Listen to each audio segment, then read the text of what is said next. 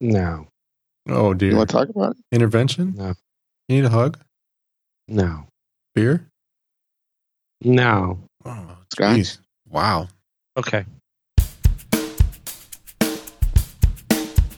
It's time for Loud Pipes. The podcast that brings you the best conversations relating to motorcycles, the riding experience, and other motoring adventures. Here are your hosts for this episode Rich Warfield, Rico Hogan, and John Miracle.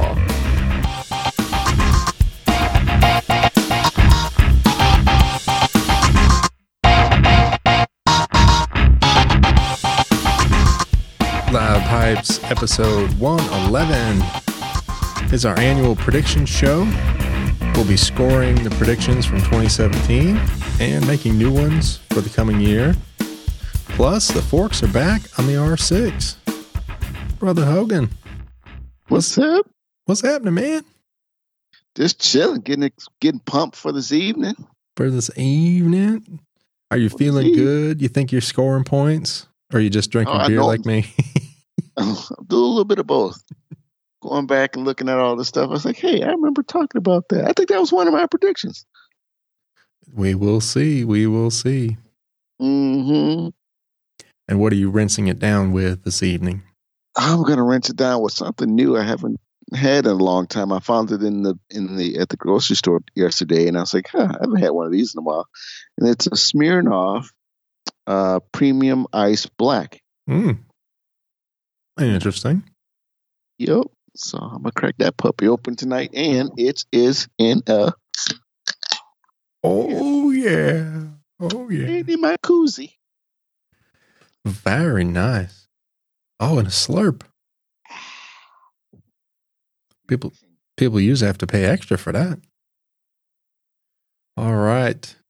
Mr. Miracle, non-riding fool, Spider Silk. What's happening, John? Not much, man. Trying to stay warm. Trying? Trying. Meaning it's not working? No. it's a little chilly here la- lately. Hmm. Well, you'll have to fix that. You can warm yourself up with a, I don't know, a scotch, rum. Shh. Y- y- Yeah, I'll go scotch. I got some scotch. That- It's over there in a bottle.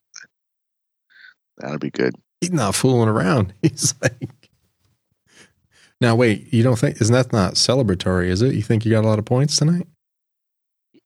Maybe, maybe, Mm. Maybe. What about you? What what what you washing down tonight? Well, it's hard to believe, but I don't think I've had anything from Sugar Creek Brewing before. Uh oh. Oh, local brewery here in Charlotte. And this is, of course, a pale ale. No surprise there. But they do it a little differently. So they they boast an international fusion, and I'm reading right from the bottle here. They're combining American and European brewing methods, brewed with imported Belgian specialty malts. So this ale gives you a traditional English floor malt backbone.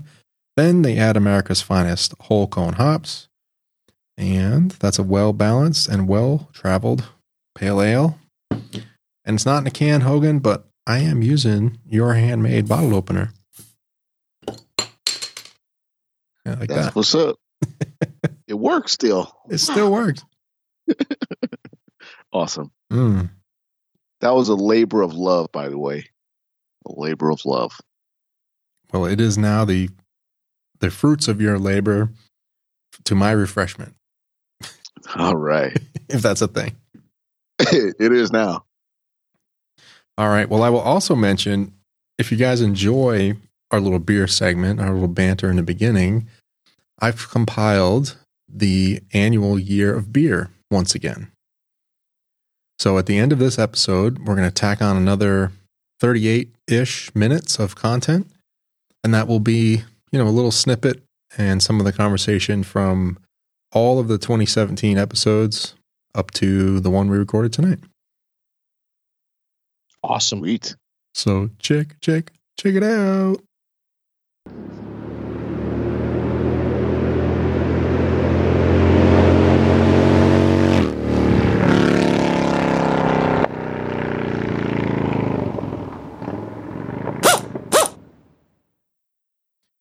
Right, new topics. And the only new topic really is the predictions. So let's set the let's set the stage for tonight. And I'll give you the scoring criteria. So we're going to do a 2-point scale. We're going to keep it simple.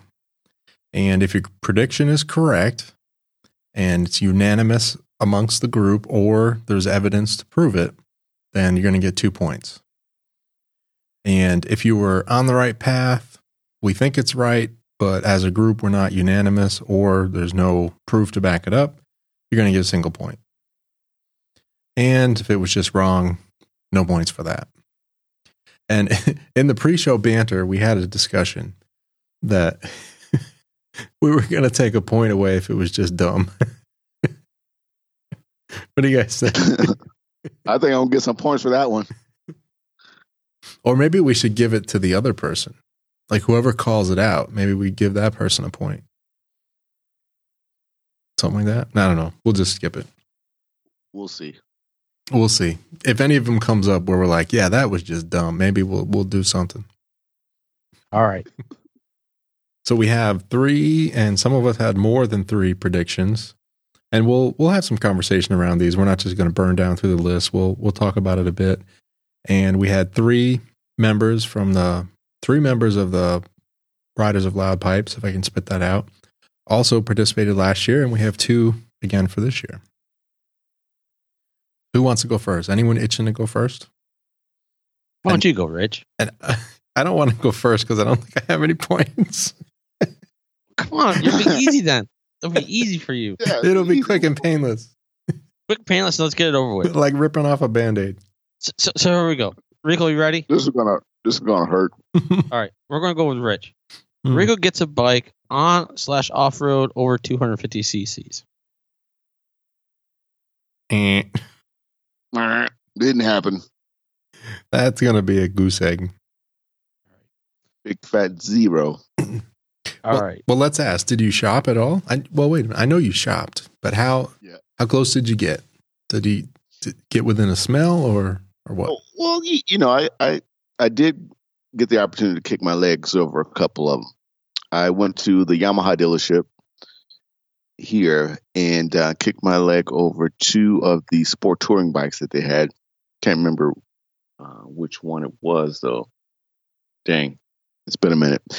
But um, I did sit on the the CS again just Mhm. for giggles. See, and those were the only two I really actually were looking at because the dealerships are fairly close and I could get on them. They do have Suzuki and Honda here, but they're in the lower CCs, and I didn't want to go any lower than 250. Got it.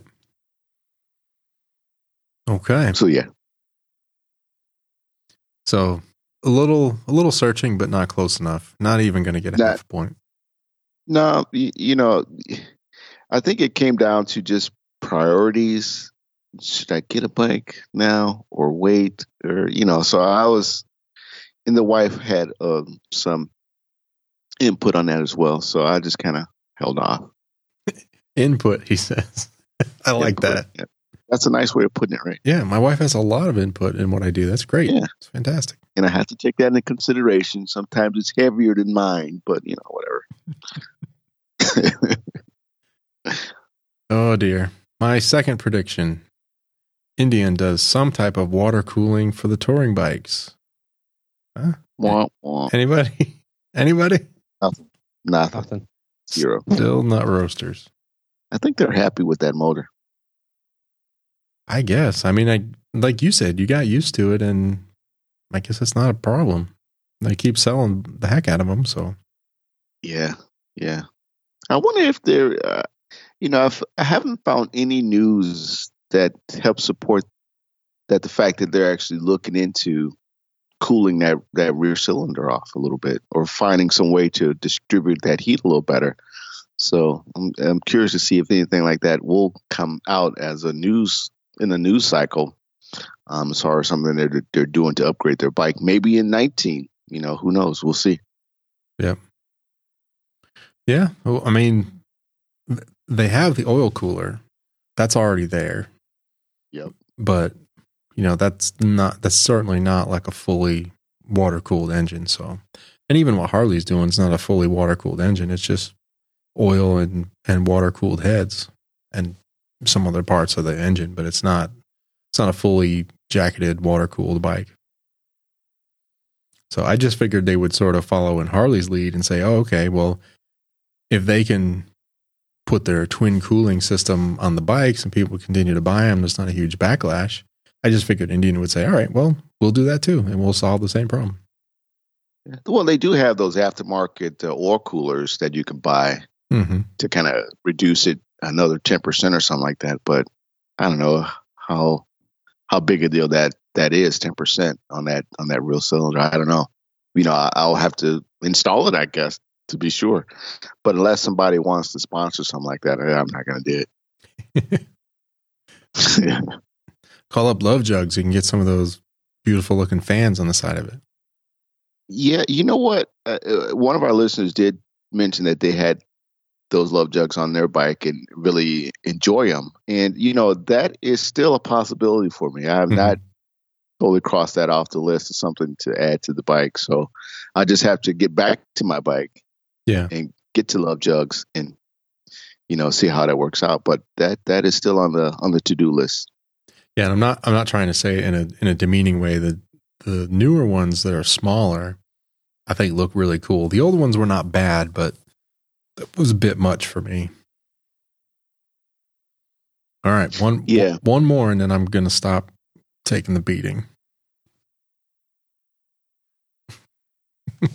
There should be some kind of sound effect. I was just thinking that. I was like, it's got to be something we can put in there. some some Bruce Lee. Like, do you remember the old Mortal Kombat game? You know, like Yeah. finish him. Hadouken or something like that.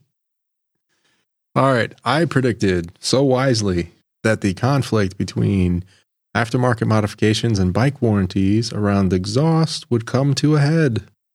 Full boil. Pitchforks, people in the streets, rioting, looting. Nothing. Nada. I didn't even hear any more news about it after we first started talking about the the fine to Harley, the EPA fine, and subsequently it was reduced. But I've heard nothing. I've kind of scoured the internet in the last few days looking for evidence. I was like, well, no points there. Well, Trump did just took out the whole EPA thing, so maybe that has something to do with it. Well, but it's a little little late for that, and it takes a long time to go into effect. So I guess that's why we haven't heard anything. Yeah. All right. I'm I'm done taking the beating. I scored. Let's see. Let's add it up. With the first, second, and third one, I ended up with no points. Oh, look at you, the carrier, Maybe 18 would be better. carrier, the carrier of the goose egg. Now wait, we're scoring this like golf, right? Of the lowest, the lowest score wins. Not. Isn't that what we're doing? Oh, darn. Okay. No, no, not this one. All right. Let's beat up on John a little bit. John says Rico will get a bike. Dot dot dot.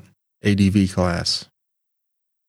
Didn't, didn't happen. Mm, another swing and a miss. Maybe he was. He should have put preface that with uh, thinking about getting a bike. Rico will I- think I- long and hard about getting an ADV bike. Yeah. uh, I think we beat that one to death. So let's move on to the next one.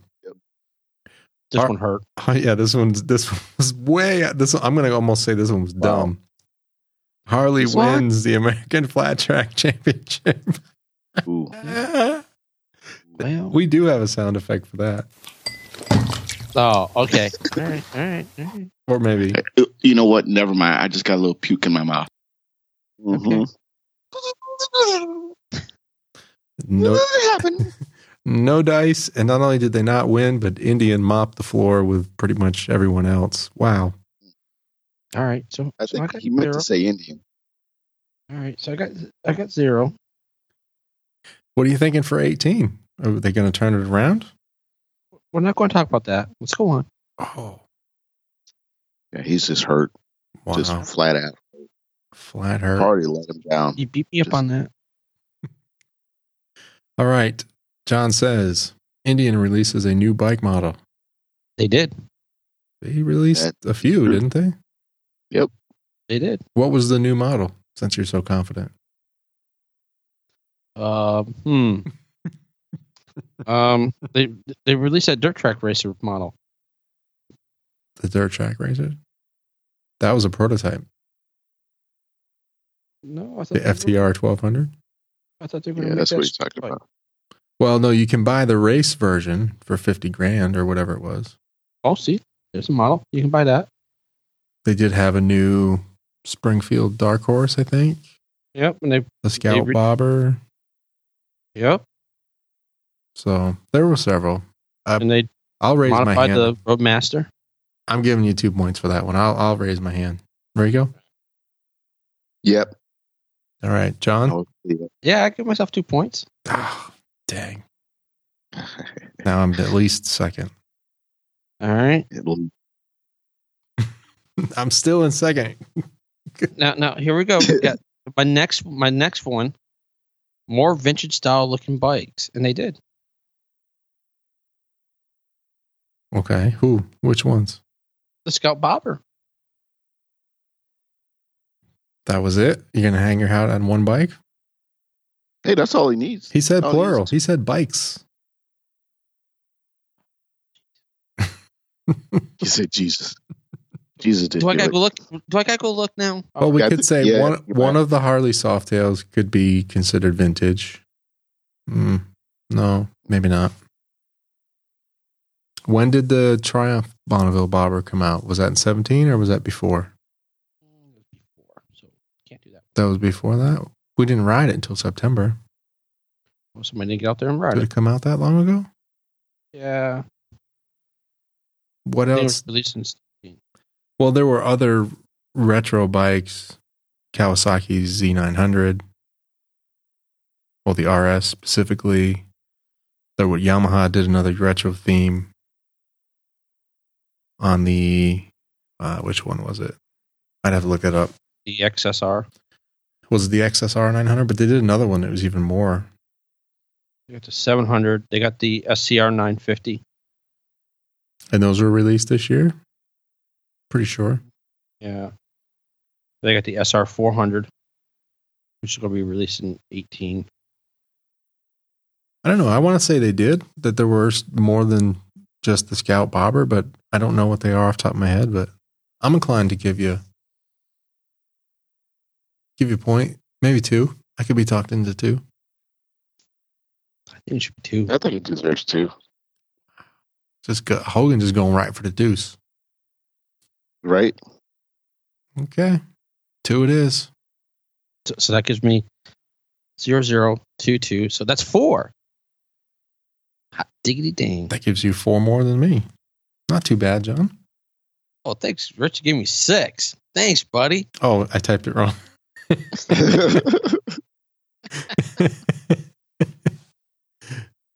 oh boy. So the score after two rounds is John four, Rich zero. I'm still in second. And if we just end the show right now, I'll be second. yep. You, you're right. I, I don't. I don't. I don't think that was going to work out. Just shut it down. For more information, loudpipes.net slash one one one. Oh, All right, so let's let's get into Rico's predictions. Yeah. you want to All read right. it, Johnny John? Yeah, I'll go for it. Rich doesn't start a project bike. Hmm. So I kind of think that Rich gets a point because he has started on one. Yeah, the the R6 project is really becoming a project, but that's not what I had in mind. I know that's not what you had in mind, but I'm giving you a point because it's not fully correct, but uh, I'm not giving Rico full two points. But No, I, I don't. I, I don't. I don't think so because I think we've clarified that uh, that he's actually got to start a project bike.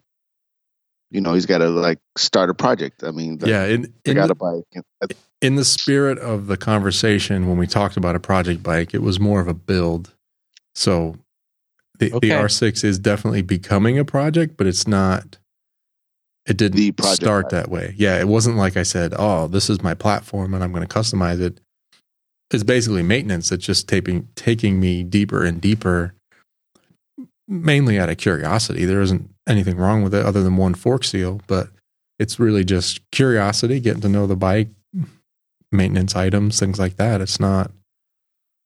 Okay, all right. I was going to give you a point there, Rico. So I guess you guys, I get you're going to get zero, Rico. No, no, no. No, he's going to get get- two. I do two points.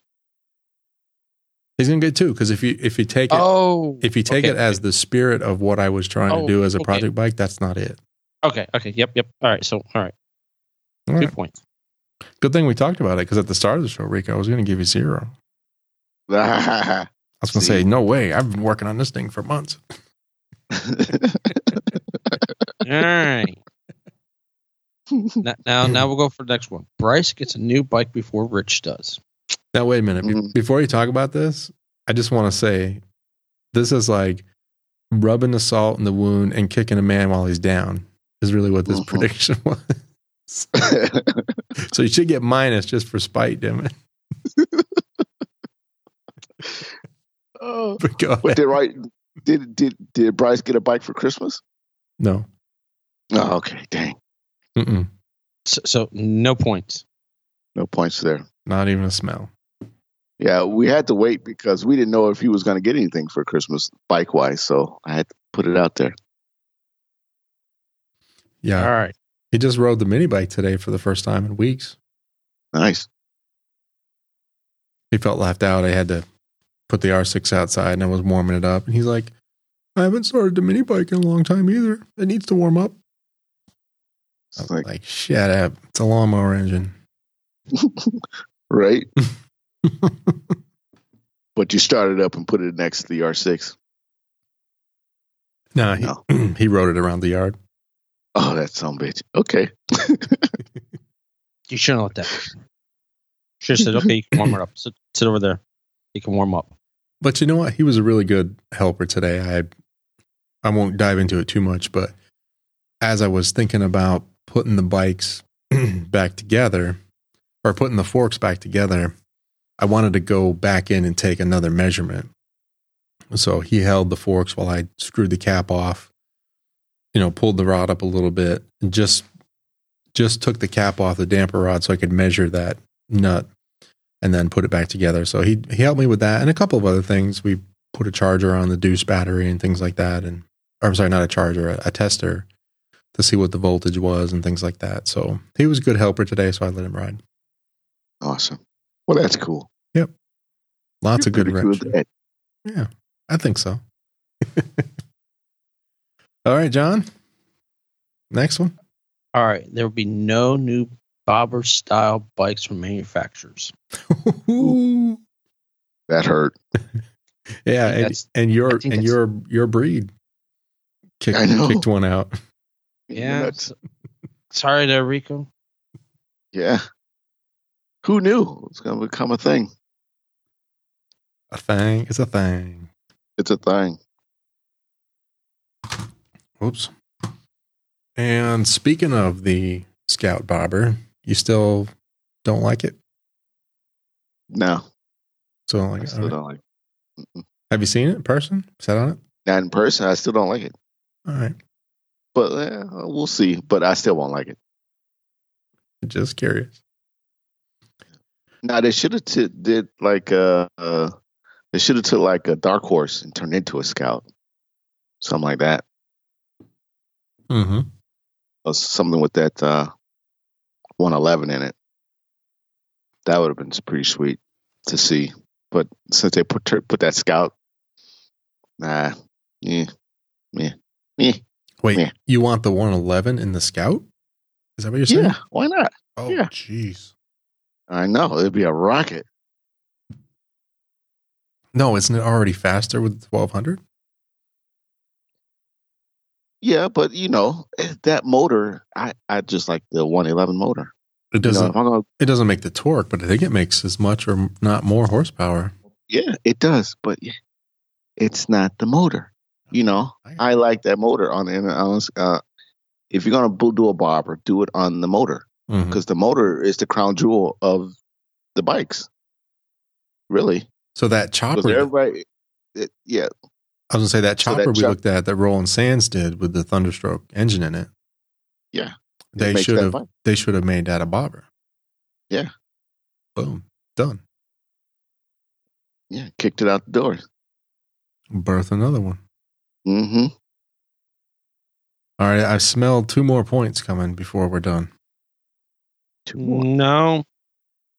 A- No. HD puts the Mill 8 in all bikes except the Sportster in the street. That's done. I think that's done. Duh. That's one I've been waiting for. That happened. Everything else, the Softail and the Dynas got merged together into one line, and they got the Mill 8. The only thing left is Sportster and Street. What got left out? Okay. Yep. Sorry. Called it, and everybody was like, "Nah, that won't happen." Bah, bah, bah, bah, bah. No, that's not true. We didn't say it wouldn't happen. I think some of my, our our our, our uh, slackers they were like, "Nah, that won't happen." Well, two of them predicted the same thing. But I was thinking it would be That I was crazy. I was thinking it would be Softail and Dyna. I wasn't thinking that they would have. Well, I don't think anyone could foresee that they were going to merge the two lines together. Yeah, I think that's the only reason the Dyna even got the Mill 8. Otherwise, it may have just died. Yes, You know true. I- so true. yep.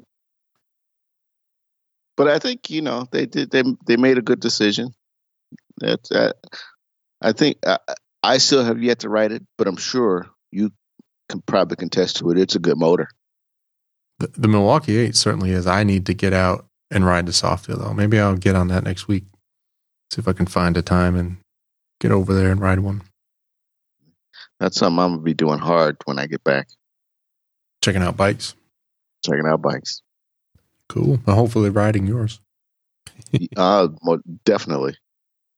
All right, I've got my hand up. Two points for this one. Yeah, I think I get two two more John? points. Wow. So that means we have a tie. Me and John. Mm-hmm.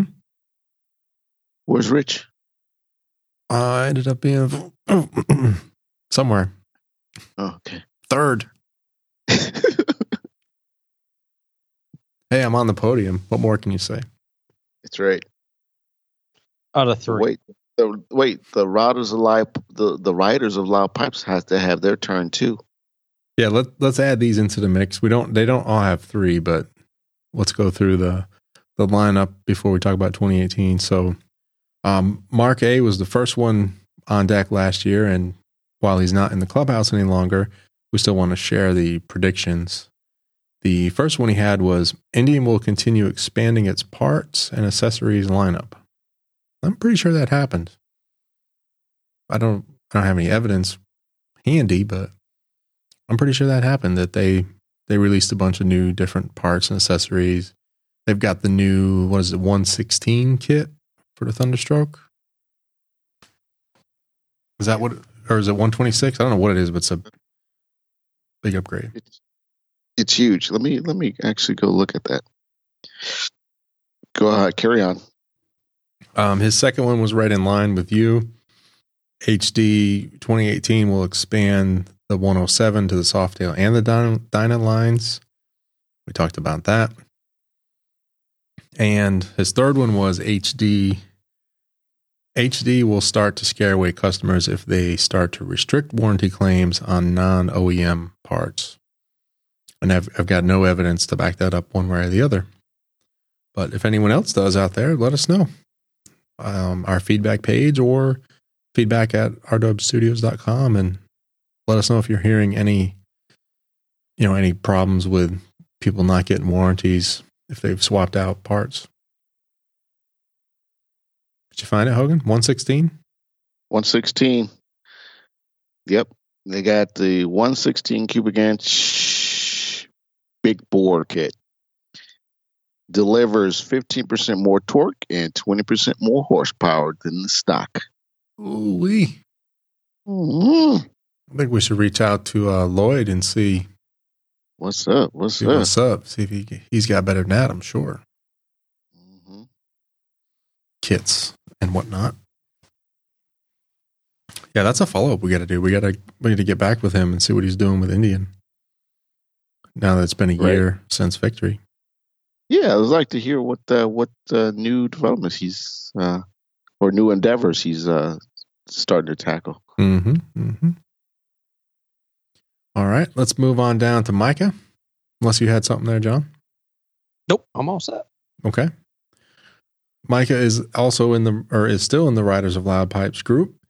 And he said the line between ADV slash upright sport touring will continue to blur. Agree with that? Anybody? I do, I do, and I think we'll see more of the the, the sport touring bikes become more prevalent in 2018 because I'm just seeing just more and more of these bikes come out where they're they're going after that market, and uh, I think it's all good. Of of uh, brands across the board, they're all Yeah. doing these sport touring bikes. Well, and now that that Kawasaki has the H2, or is it the H2 SE? Or oh, That was SX. EX, SX. Not sure what the I don't remember what the letters are, but basically the H2 with with bags in a more upright position and a reworked engine for more rideability. You know, that almost seems like a not just a sport tour, that's like a super sport tour. It's the Right. SX SE. Oh, okay, so it's the SX and then there's the SE trim. Got it. Oh, don't forget about that Moto Guzzi uh, gym, that V85 concept they had out there with all the different colors the red, the yellow, and the white, the black. Remember that bad boy? Mm-hmm. Who's Jim? Jim. Jim. Like a gym. Okay. Sure. I'm with you. Mm-hmm. Yepper. Jim. J E E. J E M, Jim. Oh, a gem. Is that what you're talking about? Yeah. it's a gym. You you making fun of my accent? No, I, I was just thinking something completely different. Like, like, like you were talking to somebody named Jim. Like, Oh, I don't know. I just, my accent. or I thought maybe you were calling one of us Jim, and I'm like, Jim, Who? This is John and Rich. Me, John. Like, who's Jim? All right, put down the sauce. Yeah, this pale ale is good. Hmm. All right. So I think that happened, and it goes along with his second prediction, which is more new mini ADV bikes like the GS 310, or sorry, G310 GS or the V Strom 300X. And we definitely saw more of the smaller adventure bikes come out. So that would be four points for Micah. It would be four for Micah and also four for Mark if we were scoring along with us. Wow, it looks like you got kicked off that podium. I think that that's kind of like a multi-way tie for the lead. So it's a four-way race so far for the lead, which technically makes me in second place. Right? If you think about it, if it's a four-way tie for first, I'm in second. oh, Trying to look at the bright side here. I guess so. You're doing a great job. It's awfully dark in here, so I don't know what I can do. Uh, and Brother Zion, falling in line with the Harley prediction, 2018 will expand to the Softail and Dyna lines. Bingo, bingo, winner, winner, chicken dinner. That definitely happens. Anything else on 2017? Any other big surprises that you guys wanted to chat, chat about? Big surprises. I know for me that that Kawasaki H2 we were just talking about was pretty damn cool. And the fact that it starts less than 20 grand. That's pretty nice. A sport touring H2. Yeah. For 2017, there was a lot of bikes, and I think this is going to kind of go into my 2018 predictions. And so I'm going to hold off for talking about that because I want to talk about it then. So that should be coming up here in a second, right? You bet. Now I got to reopen my text pad after the computer crashed earlier. now I don't have it. He doesn't remember what he's got for 2018. I'm just taking notes. Settle down. All right, let's see. Anything else? Any other surprises or big things you want to talk about from 17, John? No, I think I'm all set. Likewise. Okay. Well, I guess we will move it forward to 2018. And who's ready to go first? I know, John, you've got yours. You want to go first? Okay, I will go first. Since I'm still typing, I have my thoughts. I just don't have it formalized. All right. So, so, so I'll start with the my third prediction, and I'll work up to my first. How's that? I'll go backwards. All right. So Rich gets on the R6 on the track and falls in love doing with track days. Oh, God, I hope you're right. What do you think there, Hogan? Think that's a good one? Oh, that's a great one. I just want to see him stuff his fat ass inside some tight leathers. no, nobody wants to see that. nobody wants to see that, including the people trying to sell me the leathers. that is gonna be a, a sight to see. All right. So, All right. All right. I'm going to go on a limb again for my 2016 prediction. I think sorry, Rich. I'm right there with you, so don't worry about it.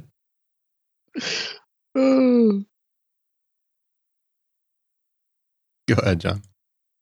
I, I'm going back with a 2016 prediction that I said that another manufacturer will release a turbo bike to match with the Kawasaki.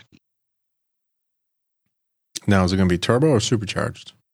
I think turbo. Okay. Because you know the H2 is supercharged, right? If you want to split hairs. He's splitting hairs right. Oh, I'm splitting hairs, baby. Hmm. All right. How about we do this way? We'll say turbo slash supercharged. How about just boosted? Whoa, Okay. you're We'll go insane. Whoa. All right. Which could also then include like nitrous. Okay. We'll go with that one. All right. And then my number one that I want to go for Mm-hmm. Can Am will announce a Spyder under 10K for 2019. What? They will release they'll, they'll release a model for 2019 with a Spyder under 10K. Hmm. All right. I wonder. You know what? We got to look at Rich. The numbers as far as how they're selling. What, spiders? Yeah, They're not how are they doing? I don't They're know not- if they're they not. would tell you though. They're not they're not high numbers. And the reason I can tell you that is because I think um, looking at the stats, they released the bike in 2007, 2008. And in 2015, they sold their 100,000 bike. So seven years took them to sell 100,000. Hmm. So there isn't many being sold. And I think part of the problem is the price point. Yeah, I think. Yeah, I think you know. I think you hit the nail on the head there. Because if it was less attractive to buy that bike, uh, more people will buy them instead of just getting a smaller bike. Let's say a woman. Not saying mm-hmm. that you're a woman, but let's say woman who women who wants to ride but don't want two wheels yet because they're not sure that's what they want. You know, will lean towards a can Can Am. I would think, right? Yep. Or or a new rider like yourself, not really sure if they want two bikes, not wanting to hold the bike up, or haven't found a bike that fits them or they feel comfortable on. This will be that bridge to at least get you out there and riding. You know what I'm saying? So if if the pricing was lower, then I think they would attract more people than buying them. I think, Yeah, There is. even though they're great bike, even though they're great looking, you know, especially some of the tricked out ones. Yep. You know that this is it, it. It still needs to be somewhere that can, you know, get people in, introduced to it and get them addicted to it and riding it and want to upgrade to the next level and to the next level. But they got to have that that drive to get people to come in and buy them. I think that's just my two cents, whatever that's worth. Yeah, and it's one of those things of I know at the dealership the sales manager talks about people coming in and they start talking to them about the spider and they go, How much is it? And they go, thirty thousand and they're like, Oh you know, it's a big chunk Yeah, of change. Yeah, that's a that's a car. You know, that's a car payment. But you need to as well, when you start looking at a spider, especially the RT, and this is where I'll go with it, is that you need to compare apples to apples. Because now you with the big RT, you're talking about, you know, um, a gold wing, you're talking about a Harley uh, Road Glide. You know, you're talking about a big bagger. Class is what that goes to. It's not an entry level bike. I, I would rather get a, a slingshot. Ain't that what those called? A sling, sling A something sling, slingshot over what? over at Can Am. If I was going to pay thirty grand for one, I might as well pay twenty four thousand for Mm, Mm. for sling. I, I But- would. but the experience, though, like, uh, mm, I don't know. I don't know that I would. mm, I don't know that I would even want to want a slingshot. I would just get a nice convertible. All right, There too. Yeah, You might as well go get a Miata. Yeah, Yep. I, I guess I would just look to get something small and fun to drive that has four wheels and an open top. I don't know. I just I get never never been had the chance to drive one, so no, I'm I just have. speaking off the top of my head. But I don't. It's I don't it, it it is like riding a uh, driving a convertible. It's just you got that half windshield and all the air in your face. Yeah. It's all open. You know, you get the thrill of a car, shifting the gears. You're sitting inside a car, you feel a little safer. But then you got that that third wheel. You have to remember, oh, I got one wheel in the back, so that kind of gives you that whole, I don't know, that whole uh, thing. Well, I'm not in a car. I'm kind of in a motorcycle. It's kind of three wheels, so I'm ki- I, I'm kind of cool, you know, because this is something totally different. Because I only have three wheels, and I'm riding down the street with the top down and my and my the wind in my face and blah blah blah. But at the end of the day, thirty grand, I will I will I will put my money on a slingshot. No, that's thirty grand, top of the line. Hmm. Yeah, that's that's a middle of the road sling. Hmm. Yeah, I don't know. I guess maybe ride one, drive one. Let me not say ride, drive one. I guess just leave it at that, right? Thirty grand for three wheels. Would you do it?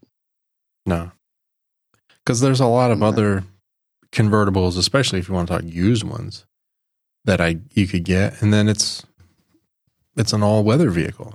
Are you gonna? How much are you gonna take your slingshot out in the rain? True. Doesn't have a top. Even though it, now you got to have a rain though you- suit to get inside your car. but you can't get a tops for them.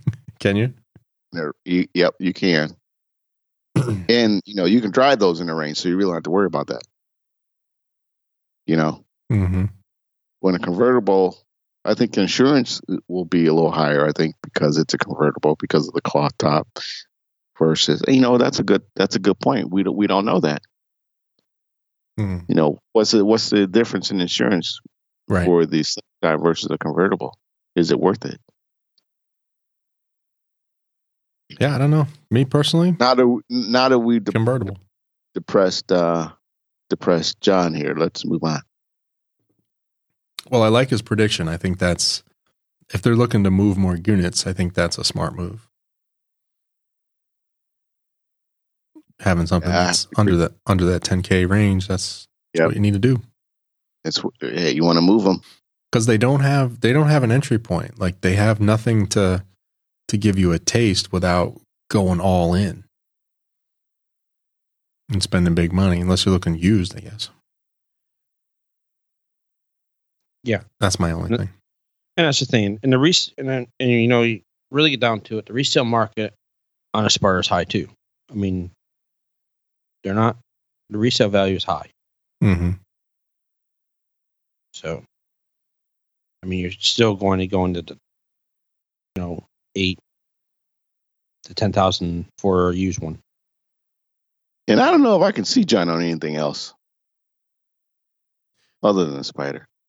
Yeah, it was kind of. We'll get to one of It the kinda- predictions here in a it- minute, but yeah. It kind of fits him. You know what I'm saying? Mm-hmm. It does, and I enjoy it. That's his thing. I- Even if it's an yeah. F three or a touring, it's. Yeah. Yeah. It's I, that's a good bike for John.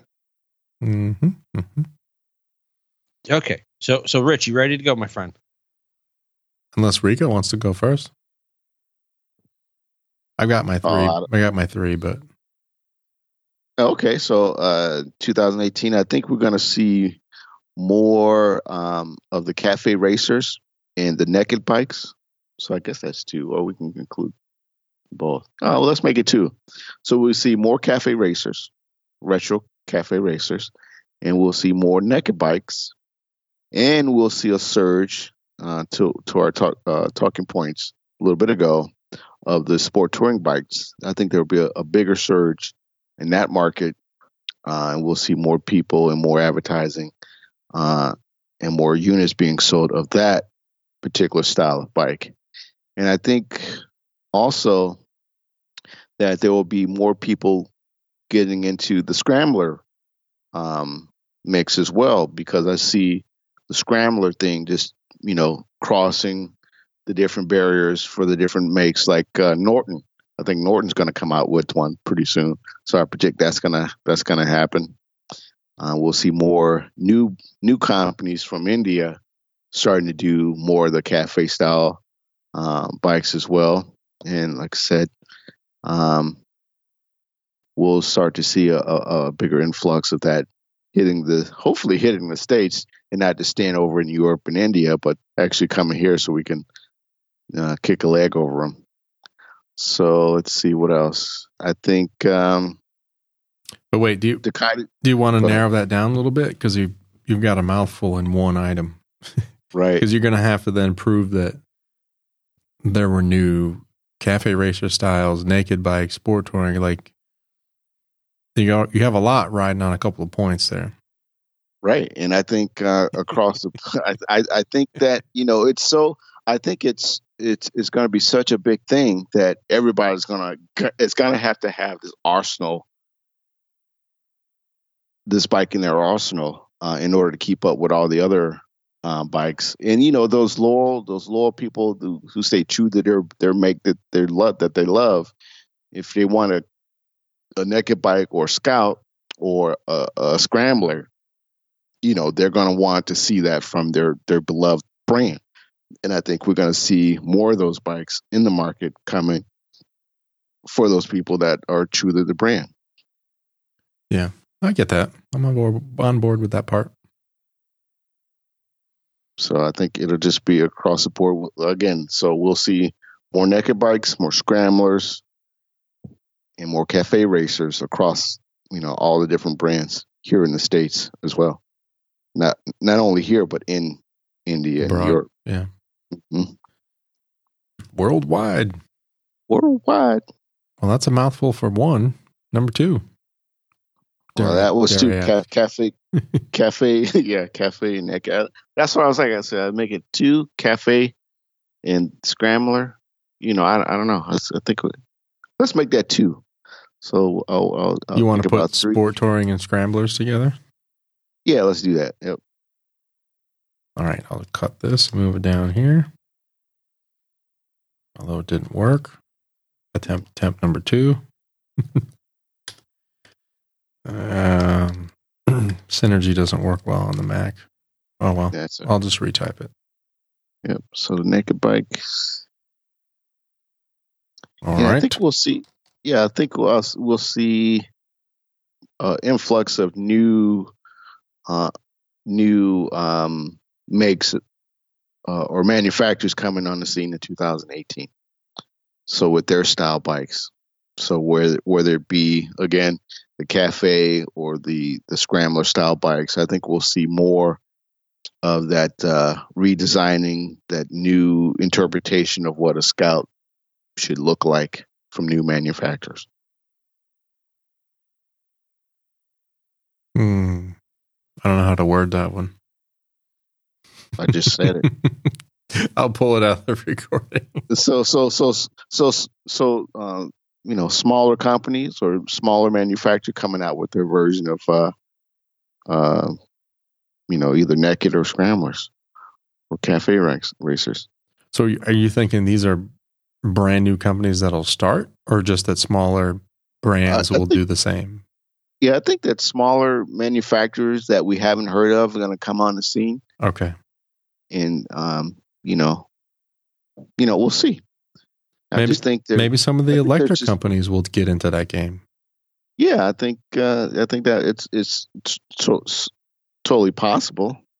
You know, I, like we saw in some of the the the, the in some of the um the AIM expos, like the the the Honda Neo, you know that that whole thing coming mm-hmm. out with a cafe style bike. Uh, so we'll see you know, I think there's going to be a, an influx of different style bikes. You know, is going to compete with some of the big dogs that are out there. The companies out that, like I said, they're they're coming out with their own interpretation of these these types of bikes. We get we have a we have a, a huge custom bike uh, presence here in the states, so that's going to in turn, you know, you know, push those brands to go any fur, go any fur, go even further in producing a mass production of the, their custom bikes or, or whatever. So I just see more and more as we get more involved with Shade Tree and cat, you know, the custom builds and, and all that. We're gonna see an influx of people. We've had a couple of these guys on our show to come out and start, you know, yeah. getting sponsorship and the money, the the backing to help them go to the next step. I just just see that, you know, this is something you know it's going to spark uh, that that uh, entrepreneurship in a lot of the, the custom builders that are out there now. Yeah, I thought it was neat to hear Justin Webster talk about him wanting to do a Triumph, like a a modern Triumph, not a not an older one. Just take him on the modern classics and seeing what he can do with it. That uh, that's going to be neat. Hmm. Yeah. You're thinking things like that, but somebody who's already manufacturing bikes, though, not just custom, but someone who's making right. them on a small scale. Making them on a small scale, yep. Maybe like Arch, someone like that. Mm-hmm. Or Howard. Howard? Is that what used to be Confederate? Is that what they call it now? Uh, I don't know. Could no, be. That's something else. What they were before, yeah. Oh, no, it's a Curtiss or something like that. Mm-hmm and uh, what was that three? So four, And I think um, the electric bikes are got to start stepping up because um, we haven't heard anything from the LiveWire. Zero, they're still doing their thing, but that range anxiety is still a factor for them. So that's why they're having they're just a small blip on the radar. So I think they need to do more. Yeah, we um, keep we keep waiting for that to make the turn. Even with automobiles, we keep waiting for you know, because everyone's crowing about it. You know, certainly if you if you're into any technology at all, that's all you hear about. But just still not really seeing it. It's like when when is that going to turn the corner? And it's like, ah, okay, it's here. Mm. You know, mm-hmm. electric mm-hmm. bikes, cars, all that. It's it's definitely here, and and maybe it is. Maybe we're just missing it. Maybe we're outside the circles. I don't know, but certainly riding around I still don't see them. I still don't see any electric bikes. Right. Even when I'm in the car, you know, like the bikes I do see, they're not electric. Right. So two more for me, and I think I'm done. So um, I think Kawasaki uh, should. Oh, sorry. So a, what what do you? What's the prediction on electrics? Just more.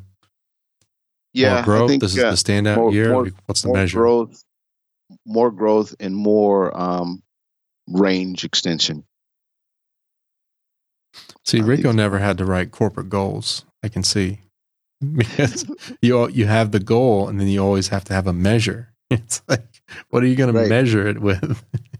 yeah, well, I guess I guess we'll have to look at you know this is what we have to do, and uh, we'll have to go back and look at 2016 or 17 to see where they're at now as far as range and see what they're going to do for the 18 So whatever that growth is, as far as the range, you know, across their different models, how much range increase have gone, whether it be 5, 10, 15, 20% more power or more range out of these bikes, that's that's that's going to be growth in the in the whole battery spectrum of these electric bikes.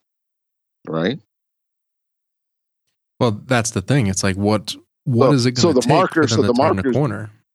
Yeah, so the marker is going to be, I guess we can say 2017 in in 2018, which should be out now. I think we could probably look at some of these numbers now.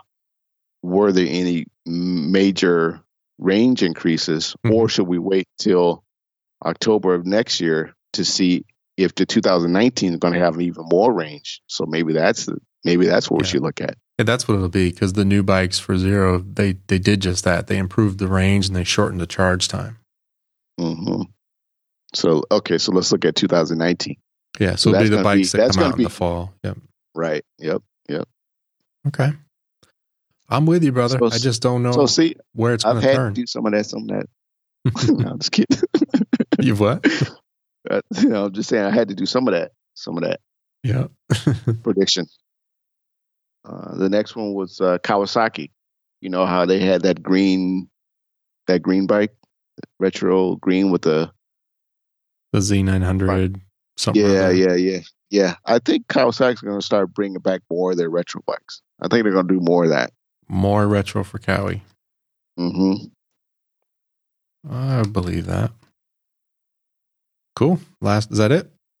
Uh, one more. John, you want to add some while we're at it? Yeah, because yeah, because why not? Because I'm trying to get more points for next year. Oh, geez. All right. I'm going to throw everything at the wall then. Right? Might as well. Um, so I predict a electric cruiser coming out market.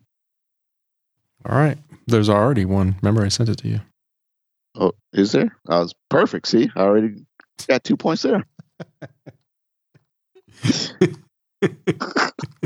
okay. Not that one. I'm not going to give you credit for that one. Oh, all right. Another one. Maybe from a, a major manufacturer. no, because yeah, maybe yeah, it's I don't possible, but I don't. don't I don't see that happening. Yeah, but I don't see it happening. it's got to be. It's got to be a new company that's going to do something like that. I'll put the link in the show notes. There you go. Awesome. More? You want to stack it up? Uh, John, you got to throw a few more on the list. Yeah, I was only doing three. I thought that was the limit. there was a limit. Not really. We had three bullets, so that's all I did. You can do as many as you want. The scoring is open. You can think about it while I'm talking. Maybe you'll add some more. Seventh? Or you want to wait? Want to come back after me? We'll let that stew a little bit. Go ahead, Rich. All right. All right, let me throw a few on the wall here and see if they stick. And after I wrote this one, I almost want to change my mind. Let me give you my thought pattern and then I'll, I'll develop the idea.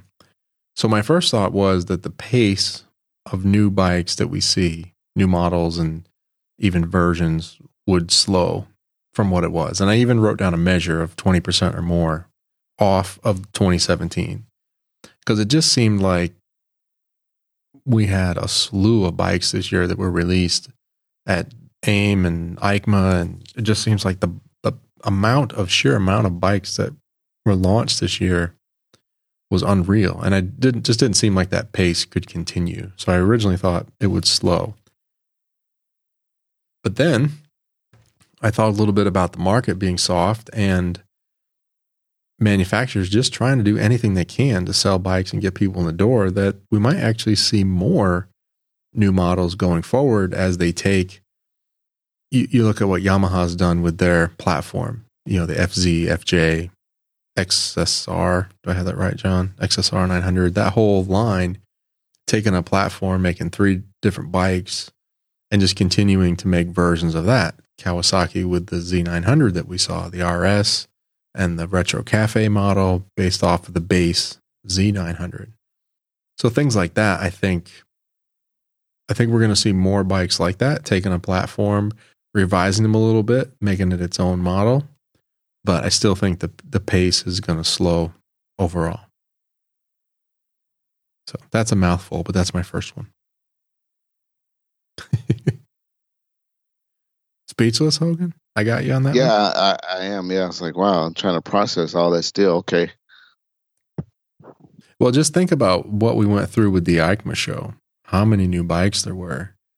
Can that continue year over year? That seems like something the industry will not sustain. Just at, at Yeah. a high level. Yeah. All right. Yeah, I- you know what? It's it's gonna it's gonna be tough. It's gonna it's gonna determine how the economy goes this in 2018. hmm You know, because we just had all the the tax cuts for the corporations, so it's gonna I'm gonna it's gonna be cur- curious to see, you know, what these uh, manufacturers are doing this year, if anything, uh, to to to sell these bikes. Yeah, I, th- I think you're you're right. The, the corporate tax rate has been lowered, and the whole new, a whole new tax plan has been rolled out. So we don't even know what that's going to look like going into next year. So yeah, and anything how could that's- happen. because this is a leisure market. You know, a lot of people, you know, it's it's something that you know, unless you have the extra cash, you know, stashed away to be able to purchase a bike, it's something that for a lot of people isn't realistic right now. And uh, so And even if you want a bike, the opportunity to to finance may get harder and harder as if interest rates go up. They have crept up a little bit. Yeah. So if Yeah. interest rates continue to go up, it'll be harder to get financing, even for the people that want to buy.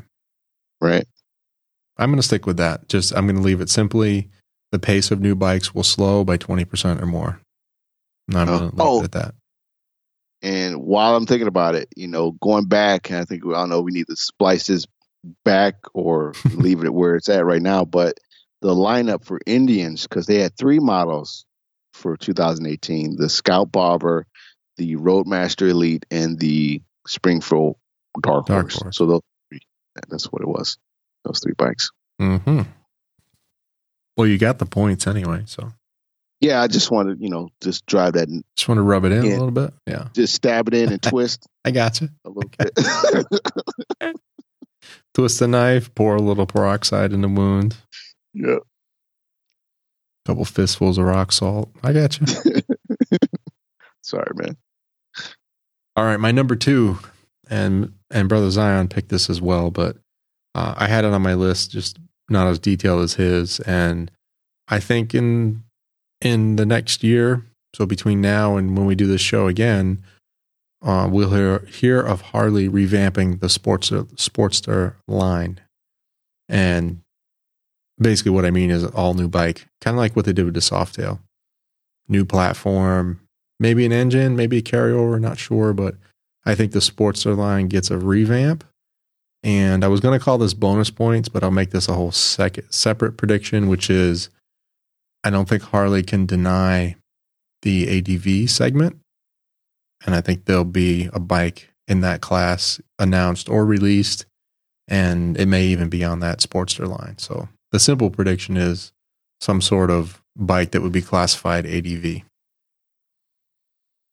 That's three. Wow.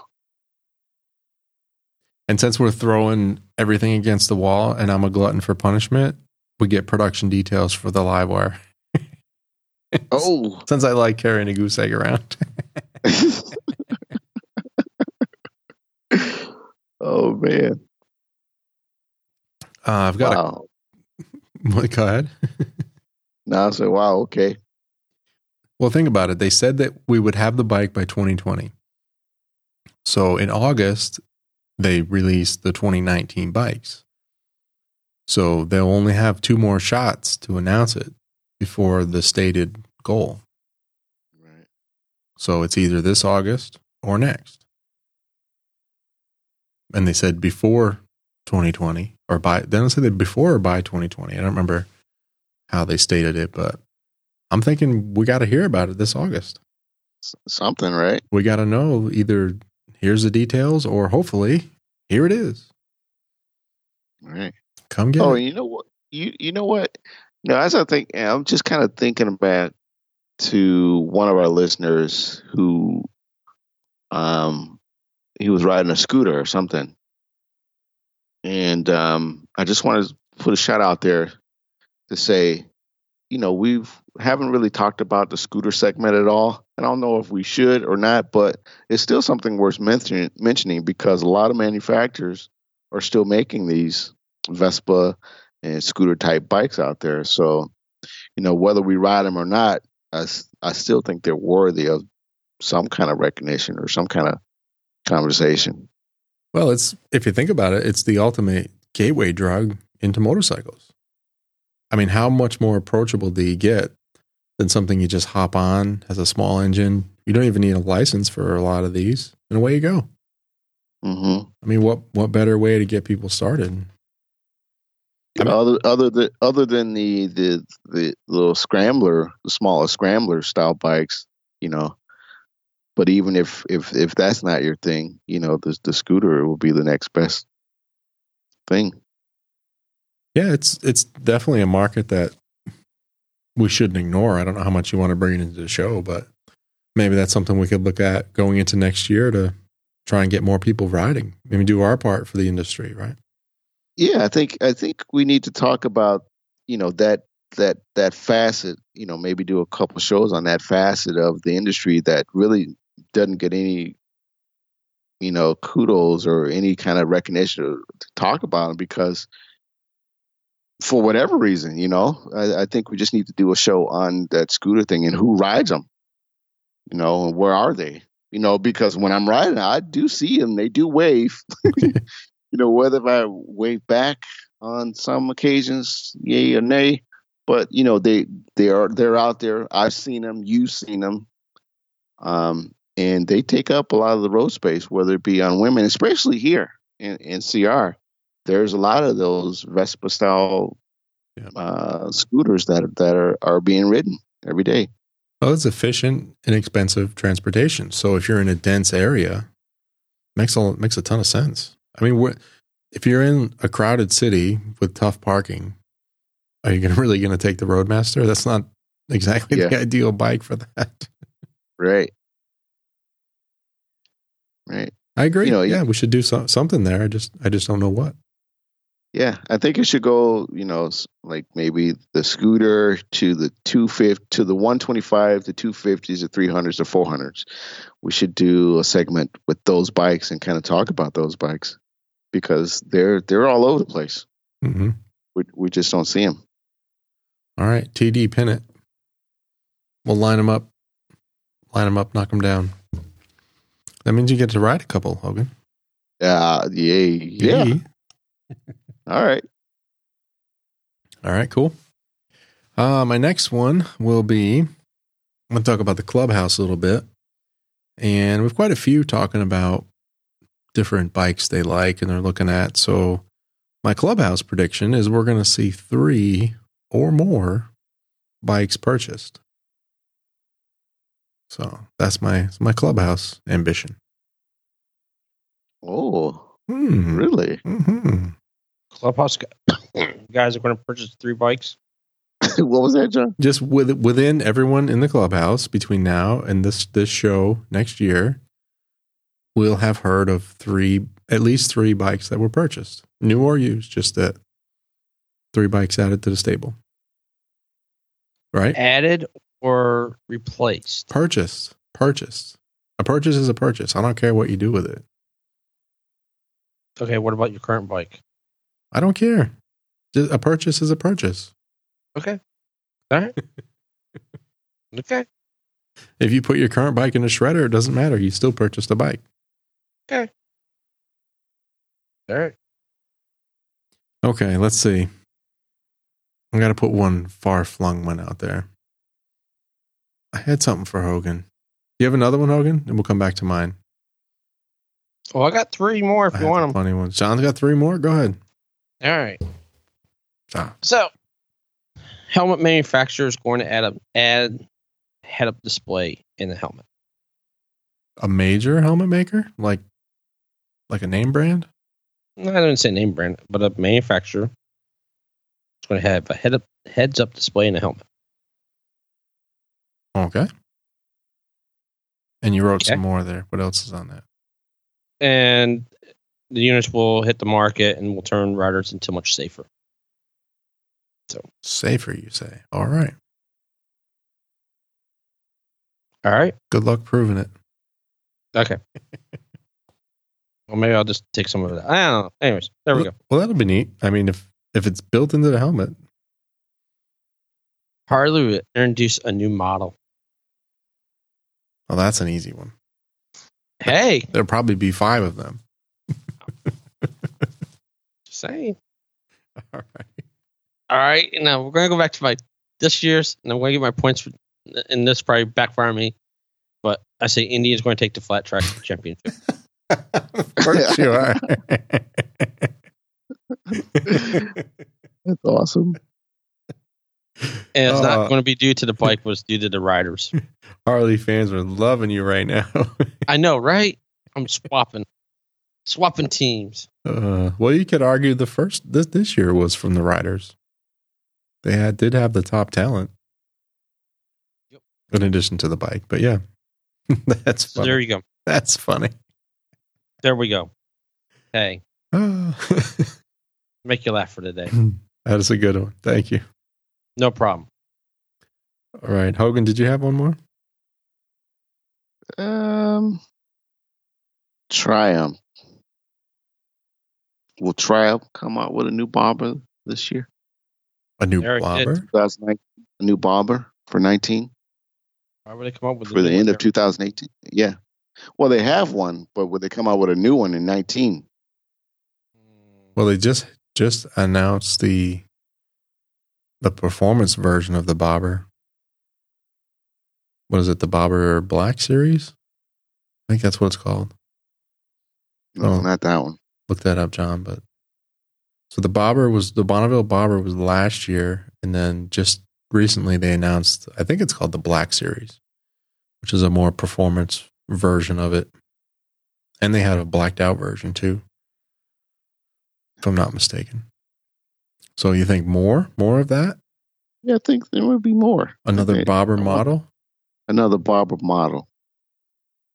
Interesting. Interesting. Yeah, they came up with the, they had the Bonneville Bobber and then they had the Bonneville Bobber Black, and they blacked it all out. And they kind of, I think, upgraded some. Looks like they upgraded some of the. specs. Okay, so let's go one more. Let's. Uh, so since they're doing that already, what about uh, Moto Guzzi? You think Moto Guzzi would do something like that then? Mm, maybe they play off of um, what do they have? Well, there's the Roamer, and they do have a bo- one called the Bobber. Is that a V7 or a nine? I don't remember. I think it's a V9. Last time I looked. I wonder if that multicolored one will make it to production. Was that a production bike or was that a prototype? No, that, that was a concept. I wonder if that'll make production. Yeah, the V9 Bobber. They already have one by Guzzi. Oh, okay. Never That's mind. what I thought. Yeah. Yeah, you was kind of raking my brains to see. I think we covered a lot of the manufacturers. Other ones we don't don't hear of much. Royal Enfield. Yeah, they've what got they a, doing? they've got a new twin. They announced an all new twin this year. They've been known historically for singles. And they're trying to make a push into the US as well. Mm, maybe we'll see Royal Enfield in flat track. That'd be interesting. It would be. With that new twin and take it right to the track. hmm Why not? Well, let's see. Yamaha's already released, I guess, my future bike, but so I don't really have anything around that. I will not buy and be buying a new bike in 2018. I can predict that. Yeah. That'll be an easy two points. Yep. I also had on my list the track day. You know, that's more of a goal to make sure I get at least one track day in next year, which is getting closer. Yep. Getting closer. I seriously got to start looking at some gear before long Mm hmm as the bike is slowly coming back together. But yeah, I think that's it. I don't have any more predictions. I mean, I have some goals stuff, but we're not really doing that. Maybe that's something we can do next show. But I have some show goals, personal goals, things like that that could be a topic. All right then. Cool. Want to hit the clubhouse real quick, and then we'll we'll flip it. Let's do it. All right, clubhouse. The main slacker, aka Chris, says by the end of 2018, John will have a motorcycle in his garage, as in two wheels. Wow. Err, I don't think so. I would like to see it, but I don't think so. That would be a little awesome. But like I said, John looks good on a Spyder. Mm-hmm. That's his ride.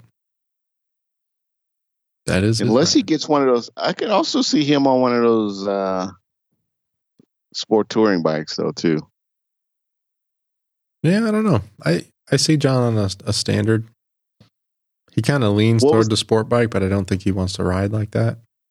No, I think that that one you sat on the other day, you sent me a picture of the Kawasaki some another. What was that? That I sat on. Yeah, Oh, that's the big Concours. the Concours. That's it. Oh, You think oh. you'll ride a Concours? No, oh, no, no, No. Oh, God No. no. No. you scared? You scared? So the the new CB eleven hundred X is that what it's called? The cafe style, kind of retro classic. Am I getting that right? I wonder if they make a six hundred version of that. I could see John on that, like a standard retro style CB, but but a new bike. You know, it would have ABS and traction control and stuff like that, and you know more whiz bang dials and lights than he can shake a stick at. No, I, I see think you'd be John all on a over big- that. I, I see John on a big wheel. A what?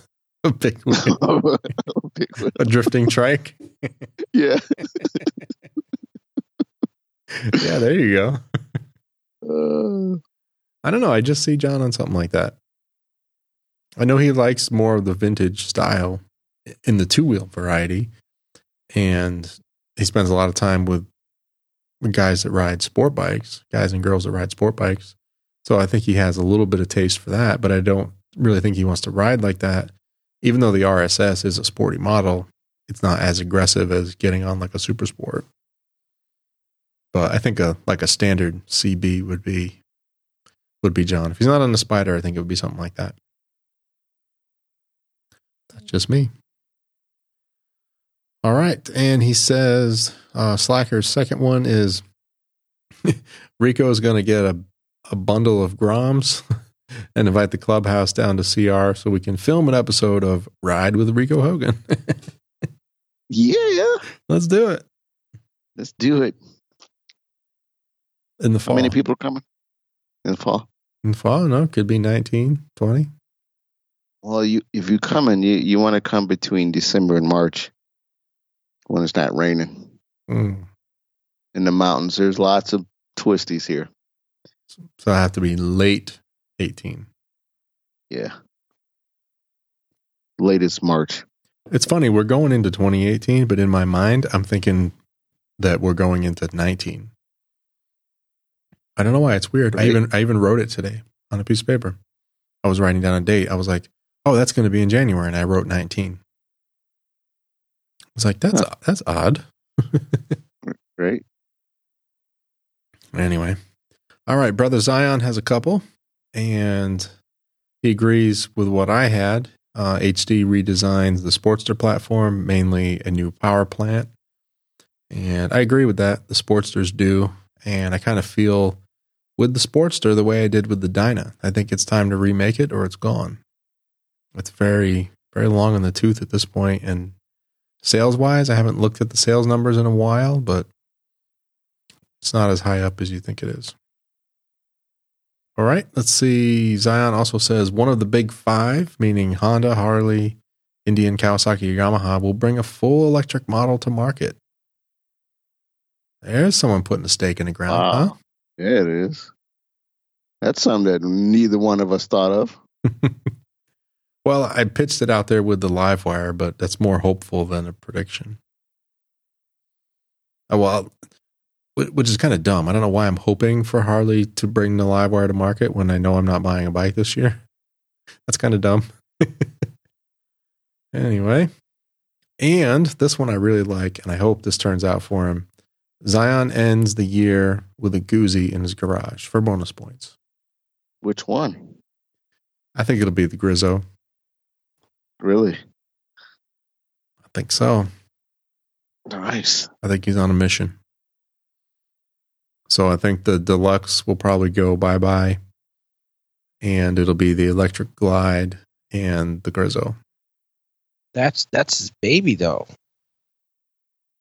I don't think so. Now that he has the the bigger bike, I don't think he really needs it because to ride two up. Look how much time he spent to make the deluxe two up worthy, and then you know bought a used electric glide, and right out of the box, it was better than what he had built. So Yeah, and plus he's saying it's better on his back. The wind with the fairing, the yeah, the fairing, suspension is better, like all the way around. It's more comfortable for the passenger. It's just, you know, it's it's the right bike for two up, no doubt about it. Unless you like Indian, then you know, then maybe not the right bike. It's too much bike. I was going to say Hogan fell asleep on us, and that concludes No, it's our predictions. What? Yep. Oh, I thought you were saying there was more.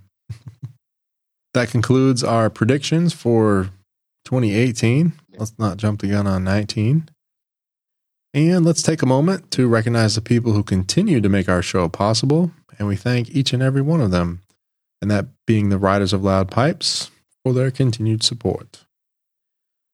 Let's go through our first five riders. As always, that would be Marcus, Rickard, Edward, Jebby, and Zion. Thank you, fellas. We have the Slack Pack, which gets a new entry this week. We have Roger's Nightmare, or Sir Mike, as we call him in the clubhouse. We have Chuck in the Slack Pack as well. And, or we have Chuck, the Hammer Crusher, aka Roger, and the Slacker, who's also known as Chris. That's the Slack Pack. The barbershop is now empty. So loudpipes.net slash donate is a place to be if you want to join the barbershop. We have Steve, Micah, Kenny, Dangerous Dave, and Chad making up the Riders group. And we have Darren and the Motorcycles and Misfits podcast are the insiders. Visit loudpipes.net slash donate and select the reward that interests you most. There's also a link there for one time donations, and contributions of any size are greatly appreciated.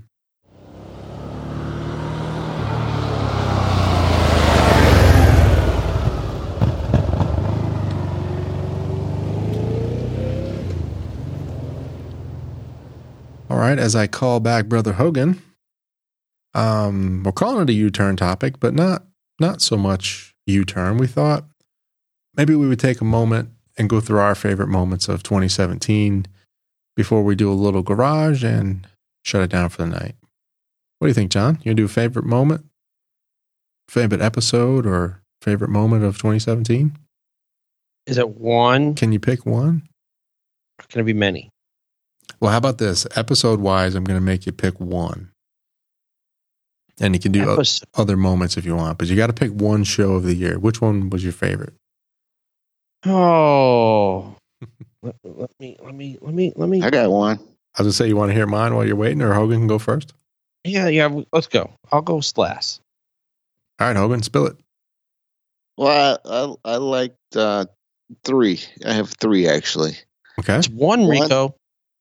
I know, but I'm stingy. Rich told me I one. to all right. So Well, you I'll can go pick. one. You can pick three then. Go ahead. Pick your favorite, and then two more. How about that? my favorite.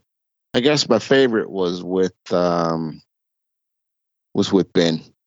Okay, Isle of Man. Oh man, yep. That was. Let me get the number here real quick. Um, I had it handy, and then of course that computer crashed.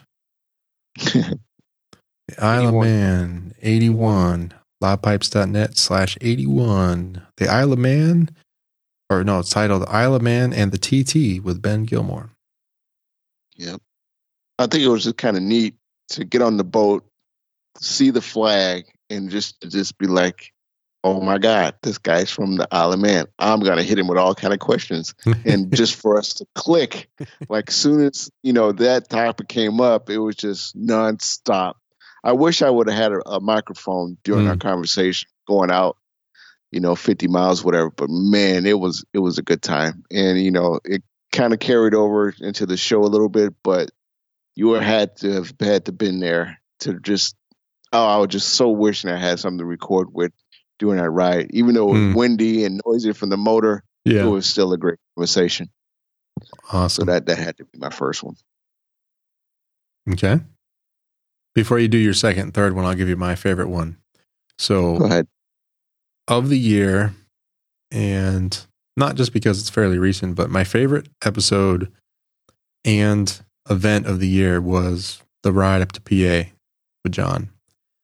So to go up and deliver the NPC individual trophy to Dangerous Dave, riding around with Zion and Chris and Dave as well, you know, for a day or part of a day was just that was a cool meetup. It was a cool trip. Long miles with John, got to hang out with some of the clubhouse members, and we made a good show out of it once we were done. So I'm not necessarily saying that was the best episode of the year. That was just my favorite. Well, that had to be the best one then, because you know, for you, Well, it you know, depends that on was the, part it of depends it. on You the know, criteria. if I was yeah, if I was there, then it would have been, you know, I think fun for me too. But since you guys got to experience, you know, handing off the trophy, riding with these guys, you know, and just doing that PA run together, I think that enca- encapsulates, you know, that whole that whole man fest yeah, of hanging out. yeah. A close a close second for me was also 87. Um, we rode down to Myrtle Beach, got to spend a little time with the fashionista and Zion again. So that was a good time and a good show when we came back. That would have been my second. Damn. What was your second? I I think my second, again, being here where I am, uh, was hanging out with Wyman and and and getting to know him as a person and as a builder, um, especially you know with my favorite brand Indian, you know just the restoration side of of you know restoring some of these vintage bikes, you know that he's he's built you know things from the ground up. Um, you know, he's got that hybrid bike that's out there, that Indian Harley bike. You know, so he he he was an interesting uh, person to find and a good friend that I still have today. And he still sports our uh, our uh, loud pipes hat to this day. He wears it every day. He says he's washed it a couple times, but he wears it proudly. yeah, so it's kind of cool to see him. And he still has all our koozie. He still he still uses too. So it's pretty neat. Those two shows were good with him and his wife Diva. Those were Yeah. both cool shows to re- see.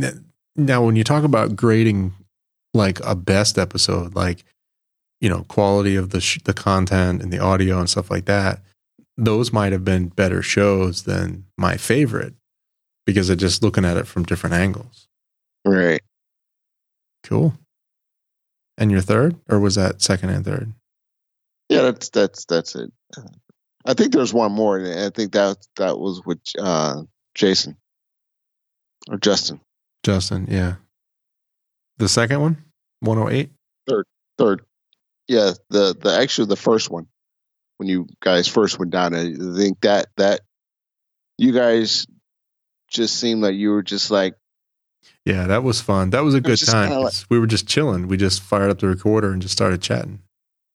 I think it's too because you know we just saw those bikes on the show, hmm and then to go there and meet the guy and see the bike up close and in person, Yeah, I agree. and to see his garage and just hang out and talk bikes and talk shop. I think, you know, just to hear that excitement between the three of you, it was just like, ah, I missed it and I wish I was there type of thing. And I, that carried over into the show for me.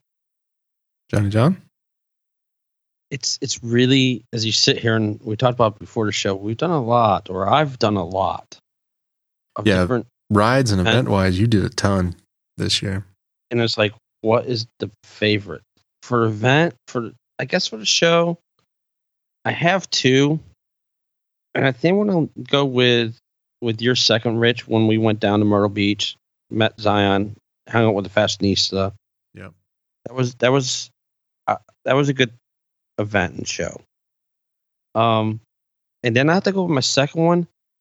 I'm going to have to say the 100th anniversary show. That was a lot of fun too.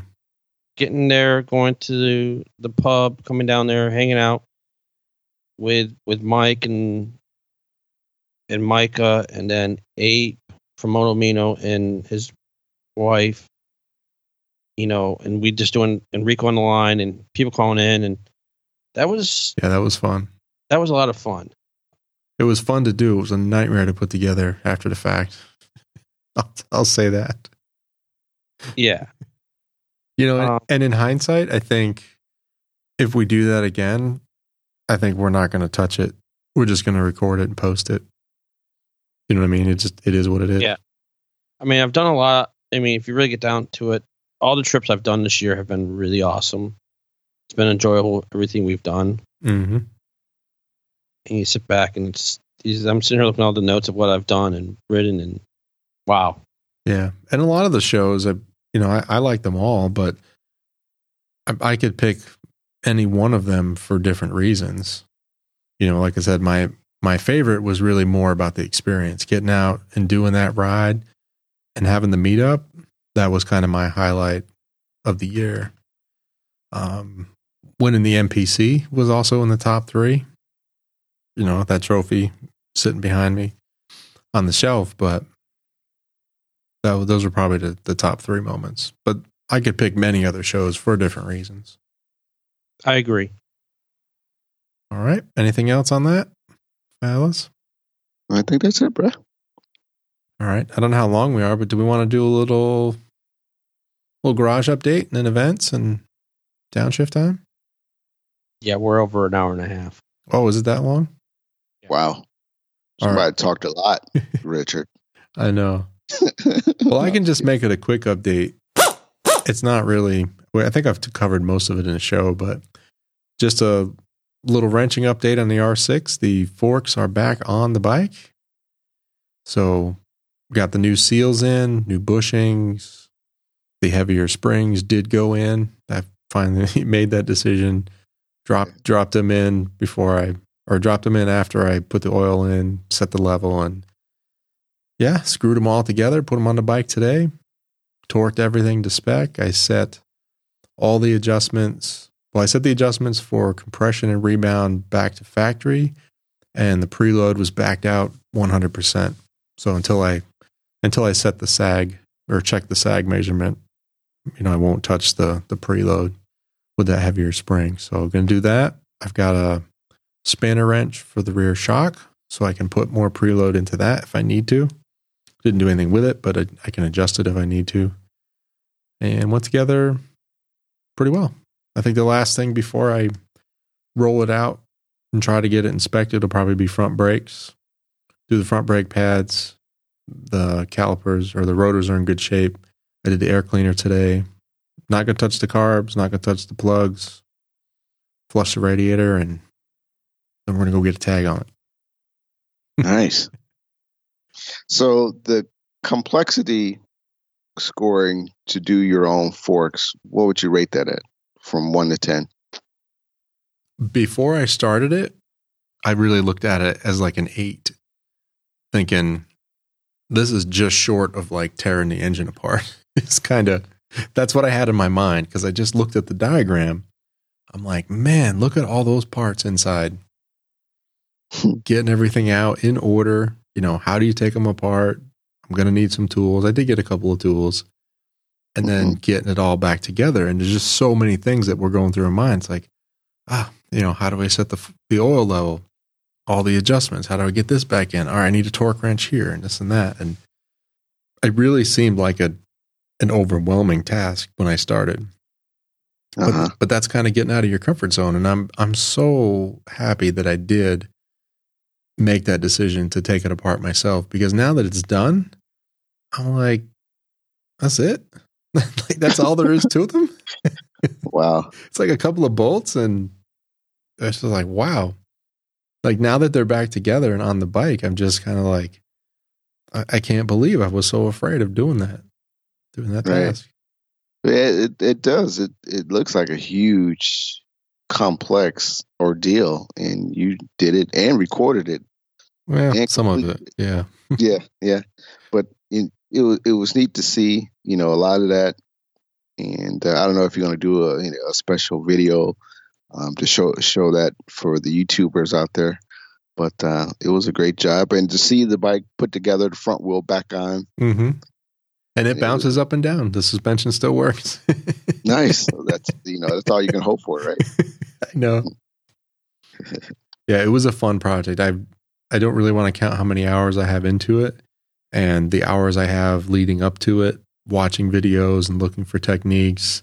And I probably went a little overboard on that, but I I do want to give two quick video shout outs for reference material. And the first one is I think I mentioned it before, Del Boy's Garage on YouTube, and we'll put a link to that. Uh, he was on the Motorcycle Men as a guest quite a while ago, probably a year and a half ago now. And I listened to most of the interview and I, I thought it was neat. And I sort of earmarked the channel and didn't really get back to it after that until I come across one of his videos on how to do fork seal replacement on just a traditional telescopic fork.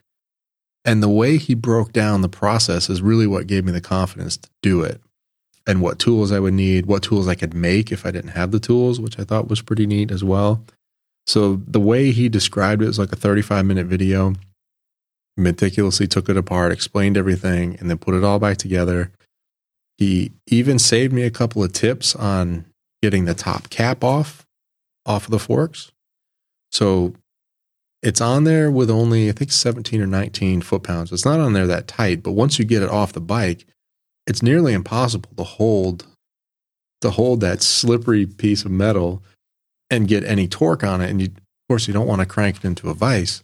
So what he was saying is before you before you crack the triple clamps loose from the bike, well, certainly the bottom one, you loosen the top one, but before you break that bottom one loose, he's like, just crack it loose, crack that top cap loose before you get it off the bike. And I'm sure that saved me a ton of time. I did that and and it was fine. And then of course use that same technique to torque it back on the bike.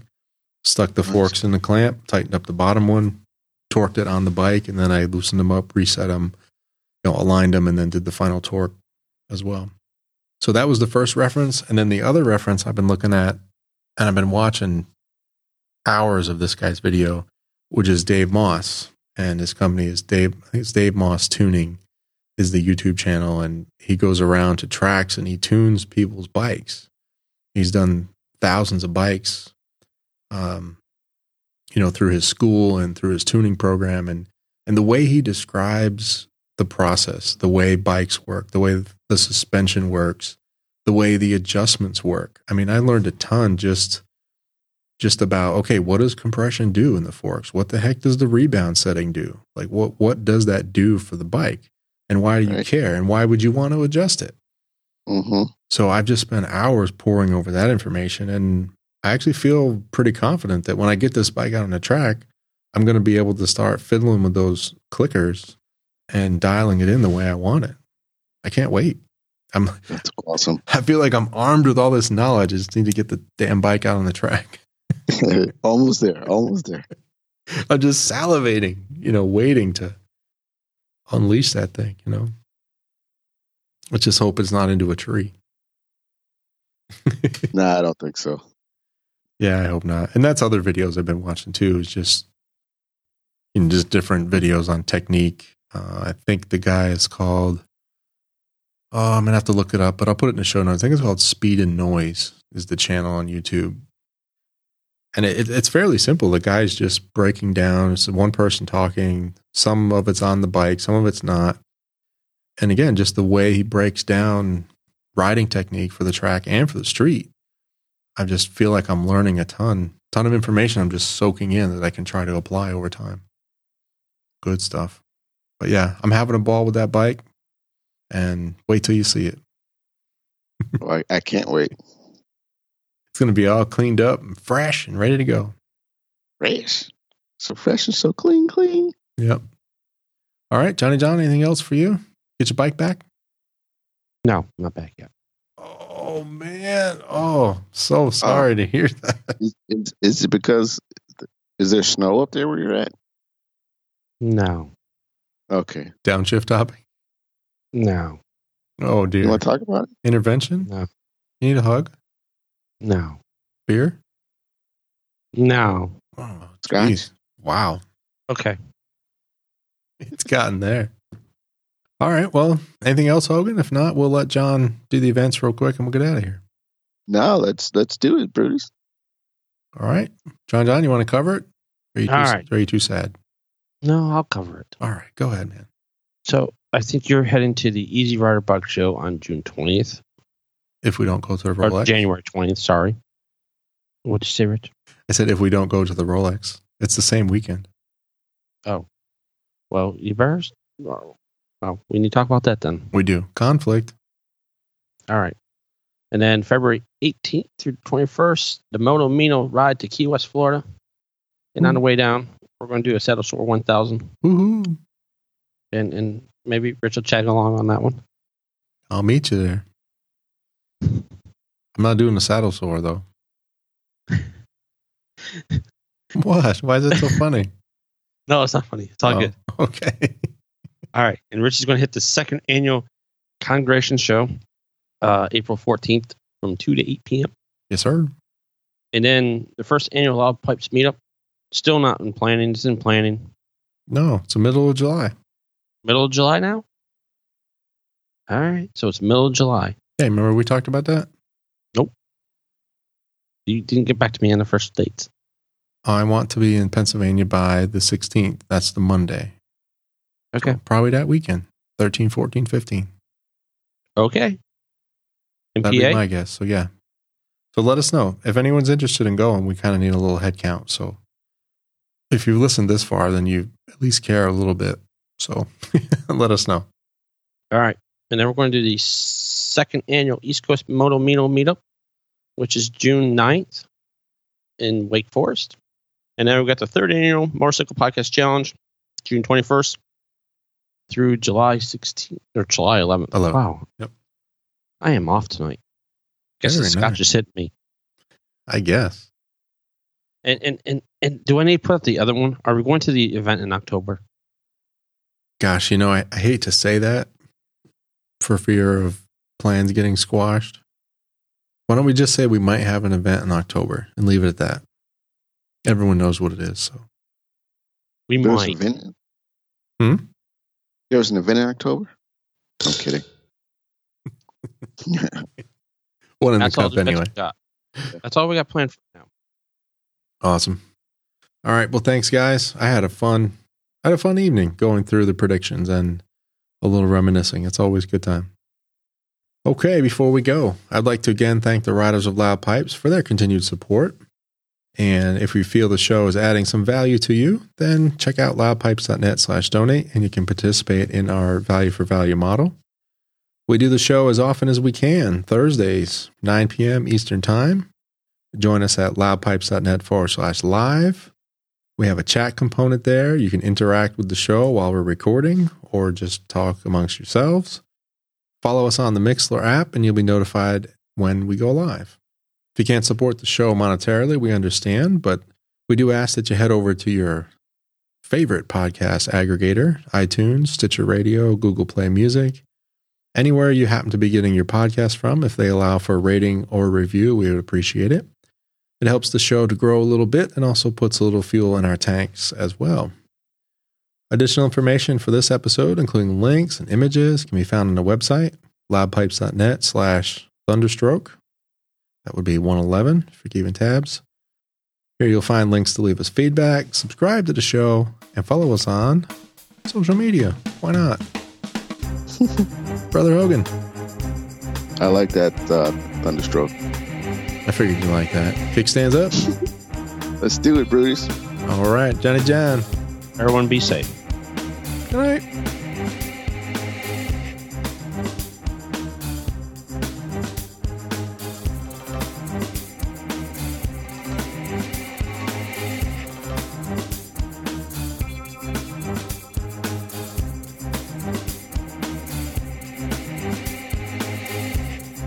You for listening. Please consider supporting the show. We offer generous rewards for your contribution. Find more details at loudpipes.net forward slash donate.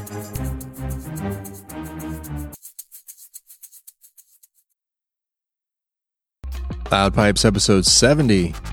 We're kicking in the front door of 2017, and I'm recording from a frosty Charlotte, North Carolina. So, what are you drinking? Pina colada? Some umbrella drink? Yeah, you would think that's that is in my repertoire, but no. I'm drinking a uh, red ale today from uh, Domino Seven. All right, you have you must have a cold beverage up there since your feet are cold. Yeah, I have a beverage tonight. So, so the I went out and got some Steel Reserve Alloy Series Spike Punch. What are you drinking, Rich? Yeah, yeah, man. What do you got tonight? I was gonna say that's Copper? supposed to come from John. I was just waiting. oh, I'm sorry. What are you drinking, my friend? All right. Well, I know you said that the Hurricanes beat Boston in the hockey game, but I am drinking a beer from Boston. Sammy Adams. Sam Adams. Something new for me. It's called Hopscape. And, or I'm sorry, something new from them for me. Hopscape. This is a wheat ale brewed with West Coast hops. Loud Pipes episode 71. Do you got a beverage over there tonight, my friend? Yeah, I'm going to cry in my beer a little bit. And I'm actually going to cry because this beer is really not my thing. This is called um, Ella Blanc IPL, Earthy and Unexpected. It also says it's brewed with Australian and German hops. This is a lager, 6% alcohol, 65 international bittering units, and it's from Sam Adams. You have a beverage? You- Yeah, man, I do. Continue on my New Year resolution. I got another beer tonight. It's a Hi-Wire Lager, and it's uh, brewed out of uh, the Three River Brewing, no, Three Ring Brewing out of Asheville, North Carolina. Loud Pipes episode 72. Are you are you drinking anything to drown out your sorrows? I'm, I'm drinking. I'm drinking an Imperial in, in a can. Oh gee. All right. Well, John, you got a beverage? Yeah, I'm having a copper. You're going to have a copper tonight? Wow. Man. Awesome. Well, I am also having an OMB copper, and John is in the studio. Oh, we. We are getting ready for getting ready for a bike show, so that's Yes. why John's here. Loud Pipes episode 73.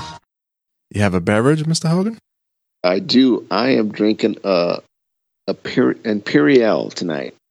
Imperial, as in the Imper- style? Imperial, in like in the beer, and it's also wait for it. Oh, yeah. It's in the can. There it is. So Now- what are you guys drinking tonight? Well, I, I'm I'm uh, scraping the bottom of the kegerator at the moment. nice. John, what did you manage to dig up over there? Yeah. So, so Mr. Warfield on their way home says to me, "Hey, you got room in the trunk?" I'm like, "Nope." Why? What you need? Need beer. So the only thing he had for me, and it's breaking my my uh, New Year's resolution, is the Reds Red Apple. Reds Apple Ale, Yep. So having some Reds tonight. All right. and they're fresh too. I think they were from the last time Kenny was here, Yeah. which is probably more than a year ago. Well, it's going down. And, and and what did you find out of the, the barrel? Well, I'm closing down that Sam Adams mix pack I was telling you about, and this is not bad. This is called Fresh as Helles. It is a Helles lager with orange blossom. This is from Sam Adams. Not too bad. 5.4, bleh, 5.4%. I don't know, 18 IBUs. This is right up your alley, John. Loud Pipes, episode 74. You have a beverage of the evening, my man. Sir, I'm drinking the pale ale. It's called a Maj- Majadura Pale Ale.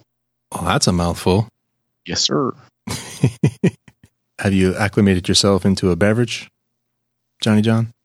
Yeah, I did. I, I have a tangerine wheat beer. What? Oh, what? Wow, a fresh open. Mm. Watch out there now. How is it? How is it? Took some time, put all the equipment into a rack like it should be. But the bad thing is, I don't have much beer. So Oh, Hang, oh. hang, I on, didn't hang, get time That's to restock. Oh re, re, repeat that. What did you? Did I hear what I think I heard, Rico? this is unheard of. What just happened here? I'm not saying I don't have a beer. I'm just saying I don't have Some anything new and exciting. Paradigm shift or something. Oh my god! Dogs are mating with kittens. It's crazy. Oh goodness. No, what are we going to do, Rico? so I got the staple Sierra Nevada's Pale Ale. Old school. Loud Pipes, episode 75. What always helps for me? Do you have a beverage? Oh, yeah, I'm drinking an extra strong rum and coke tonight. Oh, do I? oh, do I? All right. First one, second. Uh, this this will count as three when it's all said and done. Oh, brother. Oh, Well, speaking of drowning your sorrows, I don't know that you're sad, but John, you have a beverage? Yeah, I have a beverage. You told me to get a beverage out. You said that. Milk and Yes. cookies? No, I'm not drinking chocolate milk. I'm drinking a Gaelic ale from Highlander Brewing Company. What? Man, I need, What? I need that applause clip. Yeah, holy cow! You guys, How you like it? All right. So what you got, my friend? Uh, well, I'm I'm still slumming it over here, meaning I haven't bought any beer, so it's still uh, Sierra Nevada Pale Ale in the can. Hang on, In the can, although Hang I on. opened it already. hang on. What's this number three? Three, Rico? Is this number three weeks in a row he's done this? I think so. He probably got a six pack that he's trying to get out of the fridge. Loud Pipes, episode 76. Mr. Hogan, what's up, man? What's what's what's what's up? Oh, he's gonna explode. I'm so excited. Now, is it a triple rum and coke, or are you back to the suds? Well, I'm back to the search tonight. I'm trying having a, a Heineken, and it's in a can. There you go. There you go. Too many beers. Are you drinking tonight? Yeah, man. You guys have, you know, you told me I couldn't slack off anymore. We've just fully corrupted you. I know. what is it? So I have a Perry hard cider. One for the cider. A pear. It's a pear though. Oh, pear. Yeah. I was thinking Perry's like the name, but it's actually made out of pear. That's good. What do you got tonight? Did you finally get out to the, you know, store to get something new other than your Sierras? Yes, finally got out, picked up a mix pack over the weekend from the Brooklyn Brewing Company. And of course, I drank all of the Brooklyn lagers in the last couple of days, so I can't have those. I'm having a Scorcher IPA, which is a surprise, right? Yeah. enjoying myself an A and W root beer today. Oh, you got half of it, you got beer in the name, that qualifies. Yeah, Loud Pipes, episode 77. What do you have for a beverage, my friend? Oh my man, I'm gonna see if you can recognize the sound. Hmm? Oh, sweet music. And, and, It's the same one as last show. It's a Heineken. oh, you could make something up. Come on now. It's radio. I could have, but that would be fair. Thunderstroker. What are you drinking, John? You know, guys, keeping up with the tradition of a new beer for the week. Oh, Yep. So tonight, it's a new Belgium Day Blazer Easygoing Ale. wow. N A. wow. Look at, look at John. I'm, I'm proud of him. All right. I guess I'm What, are you- what are you drinking over there? I was waiting. I know. I, I forgot. I was sipping it. It was tasting good. Uh, going through my Brooklyn Brewery mix pack. This is a nice little IPA, of course, that they put together and is the official beer of New York Comic Con. This is the Defender, just simply called Defender IPA. Well, tonight I actually do have suds. I have got a beautiful New Belgium Citradelic Tangerine IPA. Oh, love that one. Check a wow, check a wow, wow. That is a good one. Delicious. Delicious. Loud Pipes, episode 78. All right, so who wants to go first as far as what they're drinking? Well, well, since I'm the lonely one, I usually go last, and I always take the whiskey drinks. All right, so what wussy drink are you drinking tonight? So, so I have a Strongbow, another one, hard apple cider, but this one's the honey one. A live reveal. And the sip. John takes a sip. He goes in. It's interesting, not bad. Not bad, he says. So, so, so, Rico, what do you got? Well, since I'm sitting here with my guest tonight and we're sharing a bottle of red wine, we're drinking a Vena Maipo, I think is how you say it. Maipo, Maipo, yeah. And it's from Chile. It's a 19 or 2015. And it's just fine. It's just fine. You got to help Rico through that. He's not much of a wine drinker. Yeah. Well, it's 12.5%. So I'll be ahead of you pretty soon. Just What do you think, barely. Just barely. Hold on your horses. Well, I have, as you know, a passion for IPA and pale ales in general. So Mhm. a pale ale would be sort of your session beer, if you will. The IPA would turn it on properly if you really want that hop flavor. But if you really want to get your hoppy on, you go Imperial IPA. Oh, ah. So this is Noda Brewing's Imperial IPA called Hopcakes. And cakes. because you can see pancakes and maple syrup on the can, it has some Vermont maple syrup You're going to be running around the rooms pretty soon. and 10.2% What? in the can. In the can. Hallelujah. Look at you. Enjoy. Well, Rich, All right. night. Cheers. How was that? Wow. Look at that face. Look at that face. Now, is that a good wow or a wow that you know? Uh, Let me let me just tell you, I don't need two of these. I can tell you that right now. Loud Pipes episode 79. well, hell yeah, we drinking. We're having a Carta Blanca. Carta Blanca, Yeah. Mexico. John, you got a bevy? I forgot to ask. yeah, I do, man. I have a Henry's hard ginger ale. There we go. What they'll, what they'll do to sell alcohol. Yeah. It's not bad. Not bad, he says. Oh, for that So, Mr. Warfield, goodness. are you drinking tonight? I am, and I have a s- complete surprise for you guys today. Another, another, another, another hot cakes. No, No, he's drinking wine. no, I'm drinking an IPA, but it stands for India Pressed Apple. Bold Rock Hard Cider. Loud Pipes, episode 80. Are you drinking anything? I am, and even though I'm I'm really not supposed to, I am going to partake anyway. But it's not a beer this time, though. Uh oh. Oh, oh. Got some wine? I have a glass of red wine. Yes, indeed. Well, this is called. I think it's called Miomi or Miami, M E I O M I, and it's a Pinot Noir, vintage 2014. Nice. A lovely little red. I'm starting the prehydration plan. Mm-hmm. So it's water. Loud Pipes, episode 81. Well, are you pumped enough to still have a beverage, or are you going to go with Uh, water? Now, you know a brother's got to have his beer by his side. Got to get my drink on. yeah, got to get my drink on, pimping. Got to do it. So I'm, I'm drinking another uh, Carta Blanca. You know, Wyman turned me on to this, so I'm having another one. I think this was actually left over from when he was here. so I'm finishing these up. So I got like two more in the fridge, so I'm gonna finish them up tonight during the show.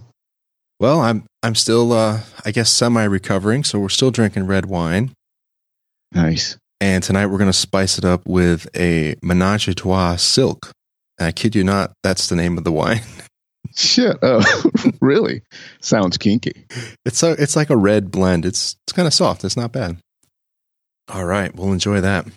Oh wait, let me let me do this. Oh, it's Yes. canned. Oh, Yes, nice. my my beer tonight, guys. My my wife did the shopping today. Unfortunately, um, she picked out what is not Costa Rica's finest beer, Uh oh. um, but it's nice and cold. You know, it'll take the edge off the day. It's called Bohemia. Rico will know it well. Oh Um, yeah. You know what? It's it's beer and it's good. Is it is Right. it like the Costa Rican Budweiser? Uh, maybe Maybe. Yeah. Yeah. It oh is. dear. it'll do, guys. It will. Loud Pipes, episode 82. Are you sipping on something scrumptious? Uh, Scrumdiddlyumptious, yes I am. Pimping, yes I am. I am drinking a bamboo mojito tonight. Excuse me? I am drinking A what? a bamboo bamboo mojito tonight. Holy guacamole. Are you drinking, Mr. Miracle? I am, sir. I'm drink, drinking one of my old standby, Mr. Yuengling himself. So I was going to have a beer tonight. Oh, yeah.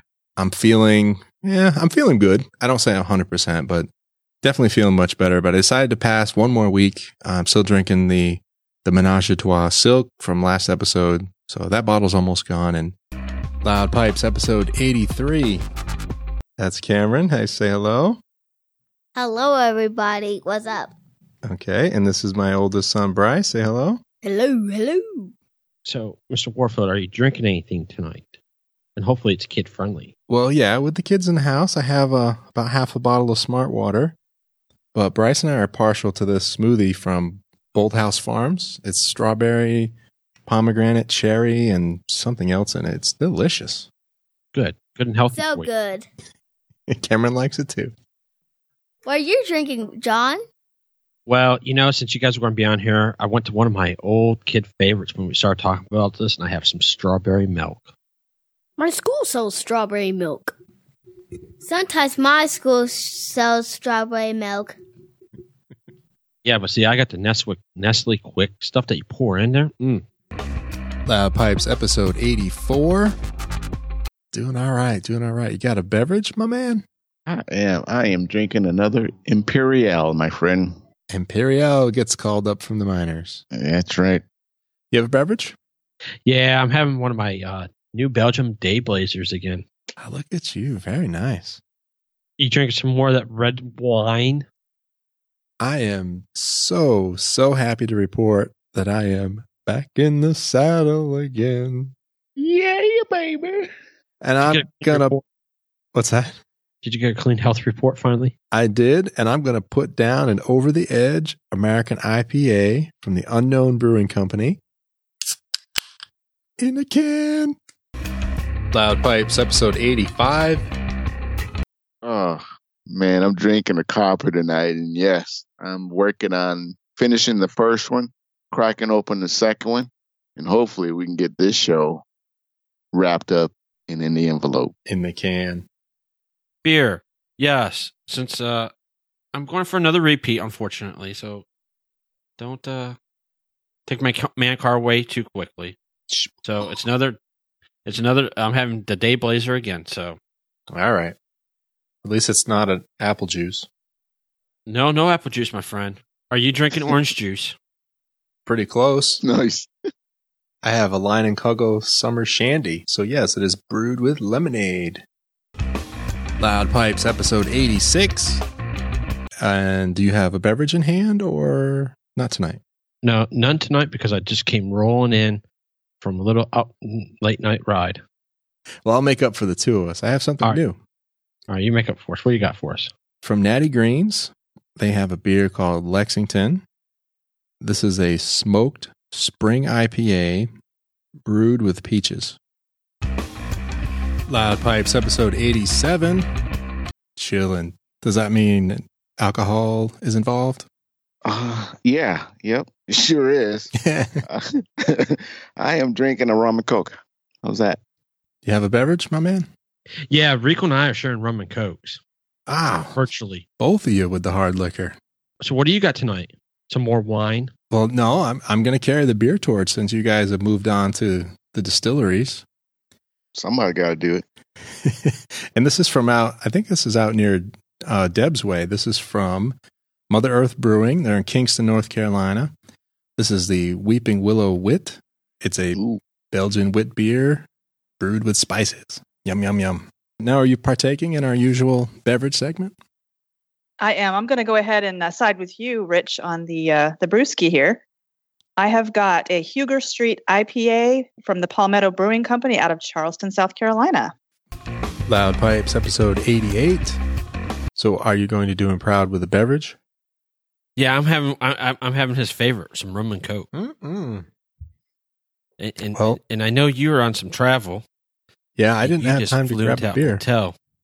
Oh, No, I have a, a bottle of smart water and a small cup of coffee I made here in the hotel room. That's it for me. Loud Pipes, episode 89.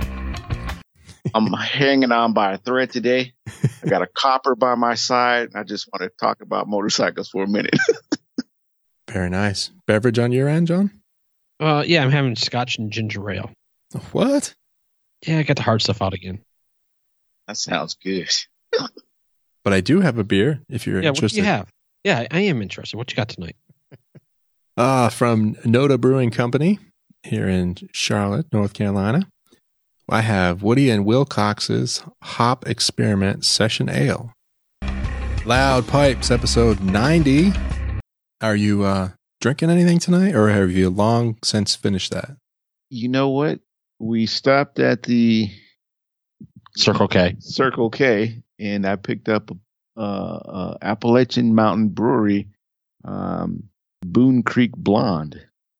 All right, Mr. Miracle, you drinking anything?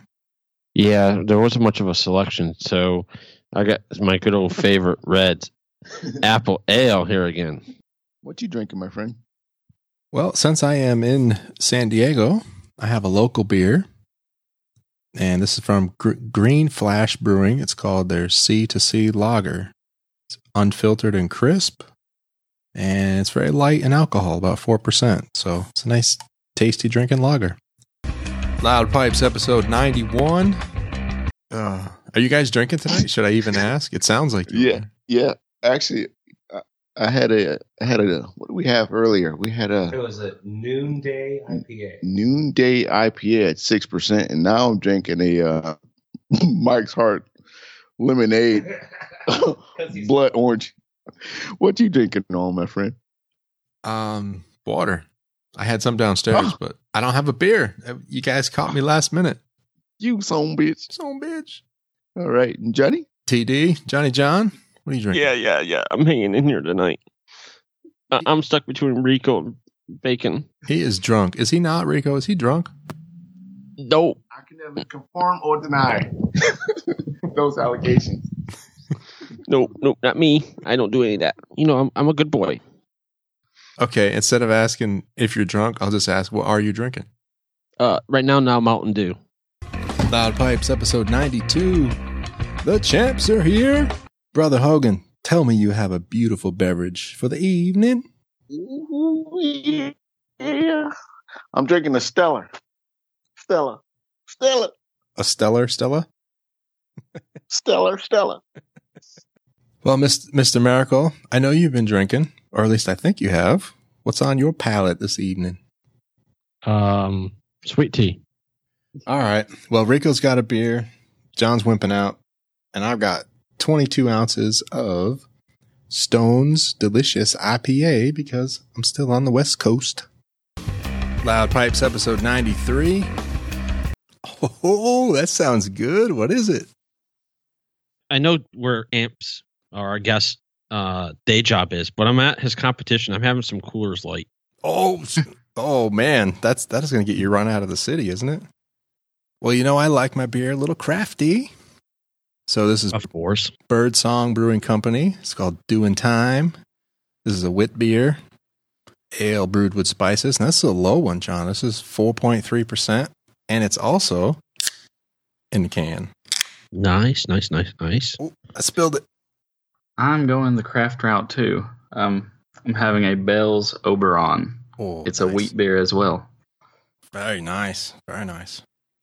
Loud Pipes, episode 94. So, Mr. Hogan, it's been a while. You got a beverage?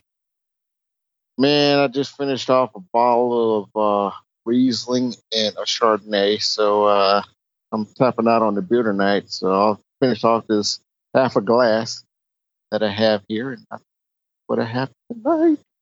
So I think what you're saying is you're straight whining. Joseph's Brow, I think that's how you say it. Probably saying it wrong. This is their summer brew. It's a Kolsch style ale, 4.8% from uh, San Jose, California, Josie. which I know is San Jose. Save your emails. no problem. What are you drinking, Johnny? Oh, I'm having Reds, my friend. Red's Apple Ale wins again. It does. Loud Pipes episode 95. So which which beverage you got for me tonight, my friend? What you, what you got on tap? Oh, nothing for you? Are you, are you bowing out? What's going on? Yeah, I got some Mike's Hard Lemonade. As he looks around for something. What's over here? What's within arm's length that I can grab? yeah, got some Mike's Lemonade in the uh in the cup. All right, in your red solo cup. Yeah, Very nice. Yes, just and tasty. Well, I'm going to do it up a little bit better.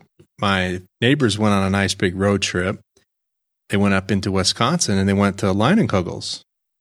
Oh, one of my favorites. You know, I talk about the summer shandy all the time, which is a, just an awesome summer beer.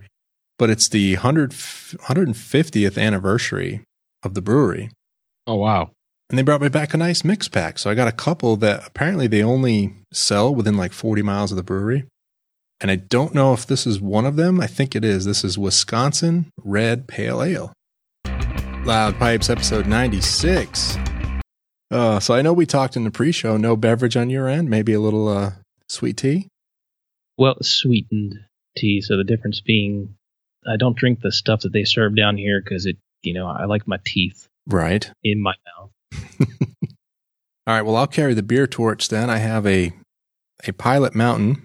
This is a pale ale from Foothills Brewing. There in Winston Salem, North Carolina. This is what we got here? Five point five percent, fifty two IBUs. Just an easy pale ale. Loud Pipes, episode ninety seven. Uh, you drinking, my man?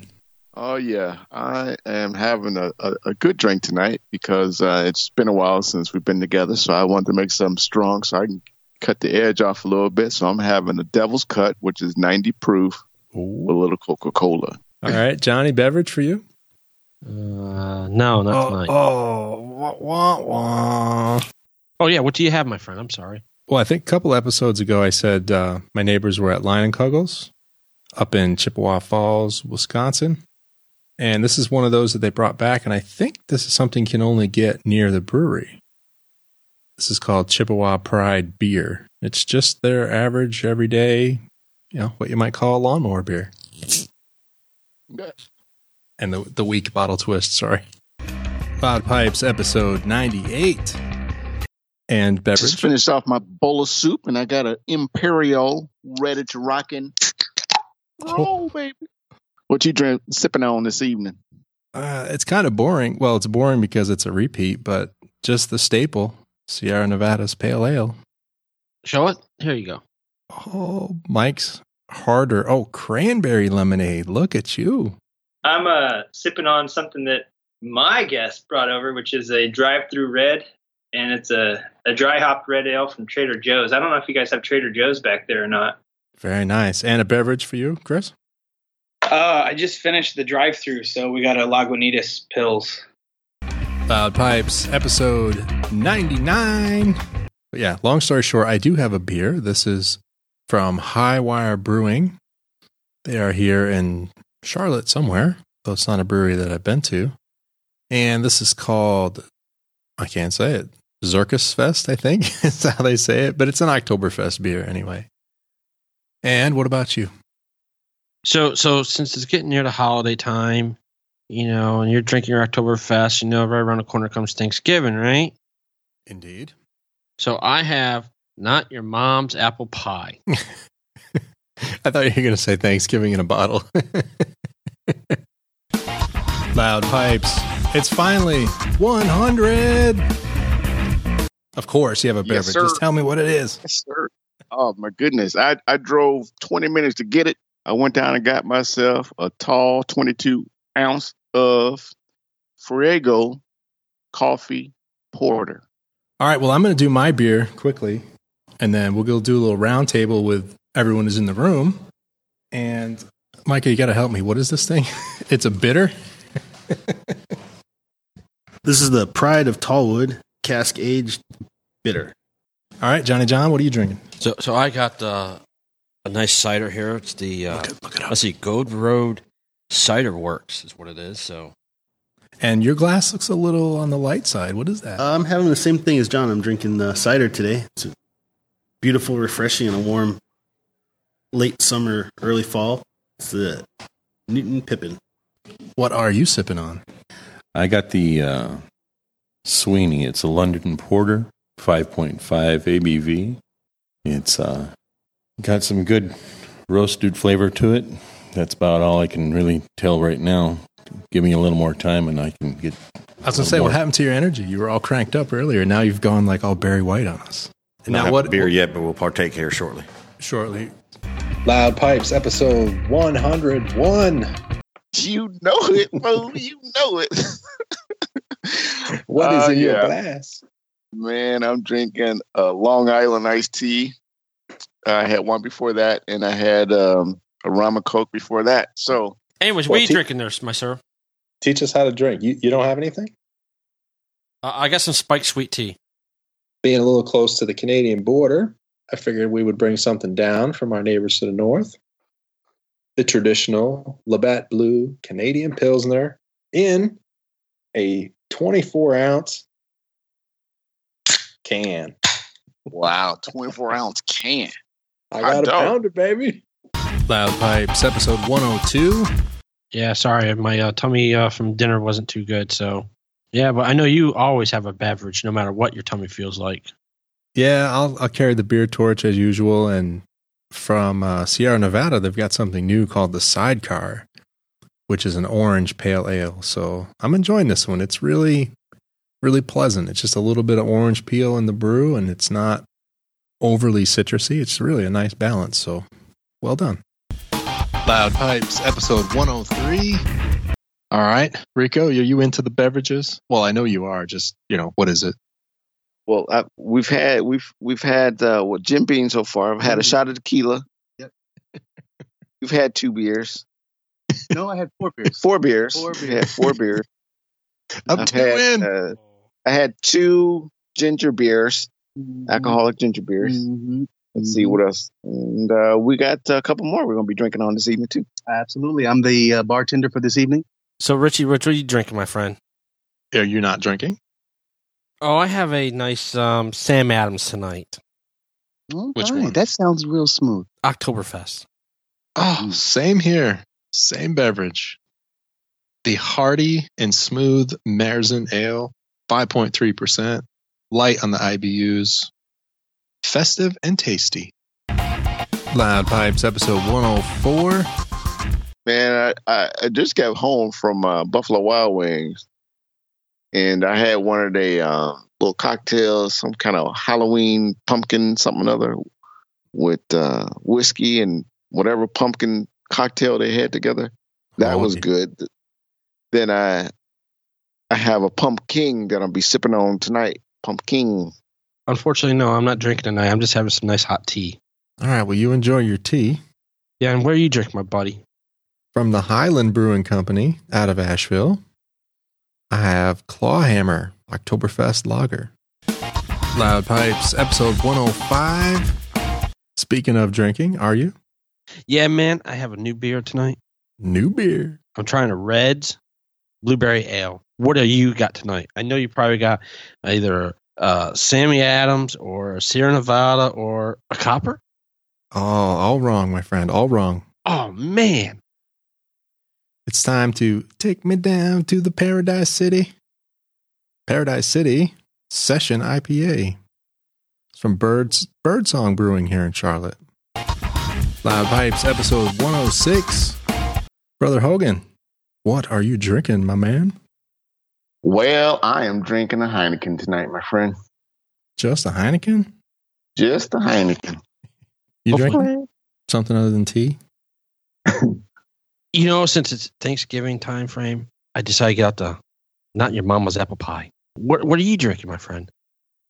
Oh, an Oktoberfest I found buried in the back of the refrigerator. In, That uh, was mine, by the way. It might have been Rico's, but it was a mixed pack from a while ago. This is Sierra Nevada's 2017 Oktoberfest. So very good. Loud Pipes, episode 107. It's got my rum and coke this evening, Havana Club, and Coca Cola. Oh, hard liquor, hard liquor. And beverage, beverage. I'm partaking with Rico's, and I'm having some rum and coke. Oh, yeah. What kind of rum? Uh, Captain Morgan's. and you know met uh, one of our riders, met Steve up there, hung out with him for a little bit. And the Oktoberfest is so good. I had a growler of it last week, so I decided to bring another one home. You know, I exhausted all my hard hard booze. I'm down to just wine. So I got I just uh, stole a bottle of half drunk um, uh, Winking Owl Chardonnay from the wife. Loud Pipes, episode 108. Beverage? Beverage? Oh, you know, you know, I can't come to the show without one. I'm drinking a Heineken in my Loud Pipes koozie, and guess what? What? What? Oh, man. It is canned. It is canned. What about you, my friend? What you drinking up? Well, I have from Catawba Brewing, and it's a funky can. This is called the Hopness Monster IPA. I don't know what the IBUs is, but it is also in a can. Two in a row.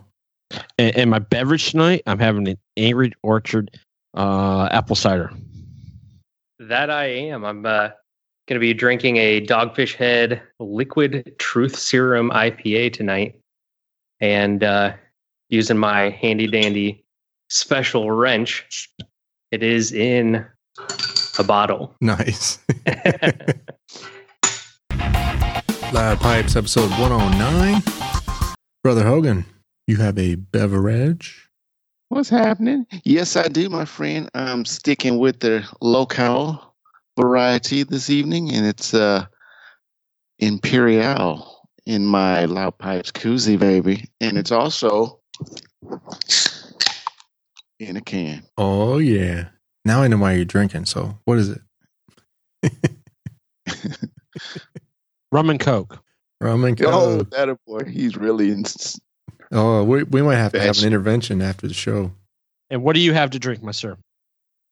Well, I, I had a good one. I don't know if it was last episode or the one before, but from Catawba Brewing.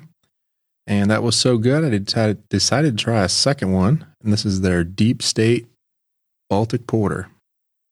And it's got an interesting description on the side, which I won't read, but if you get your hands on one of these, it's it's pretty funny. And also, and It's in a can. something floating in it. Ew. That's not good. Hmm. And he drinks it anyway. Taken. Are you partaking in the beverage shenanigans? I am. I am enjoying a Xingu black beer imported from Brazil.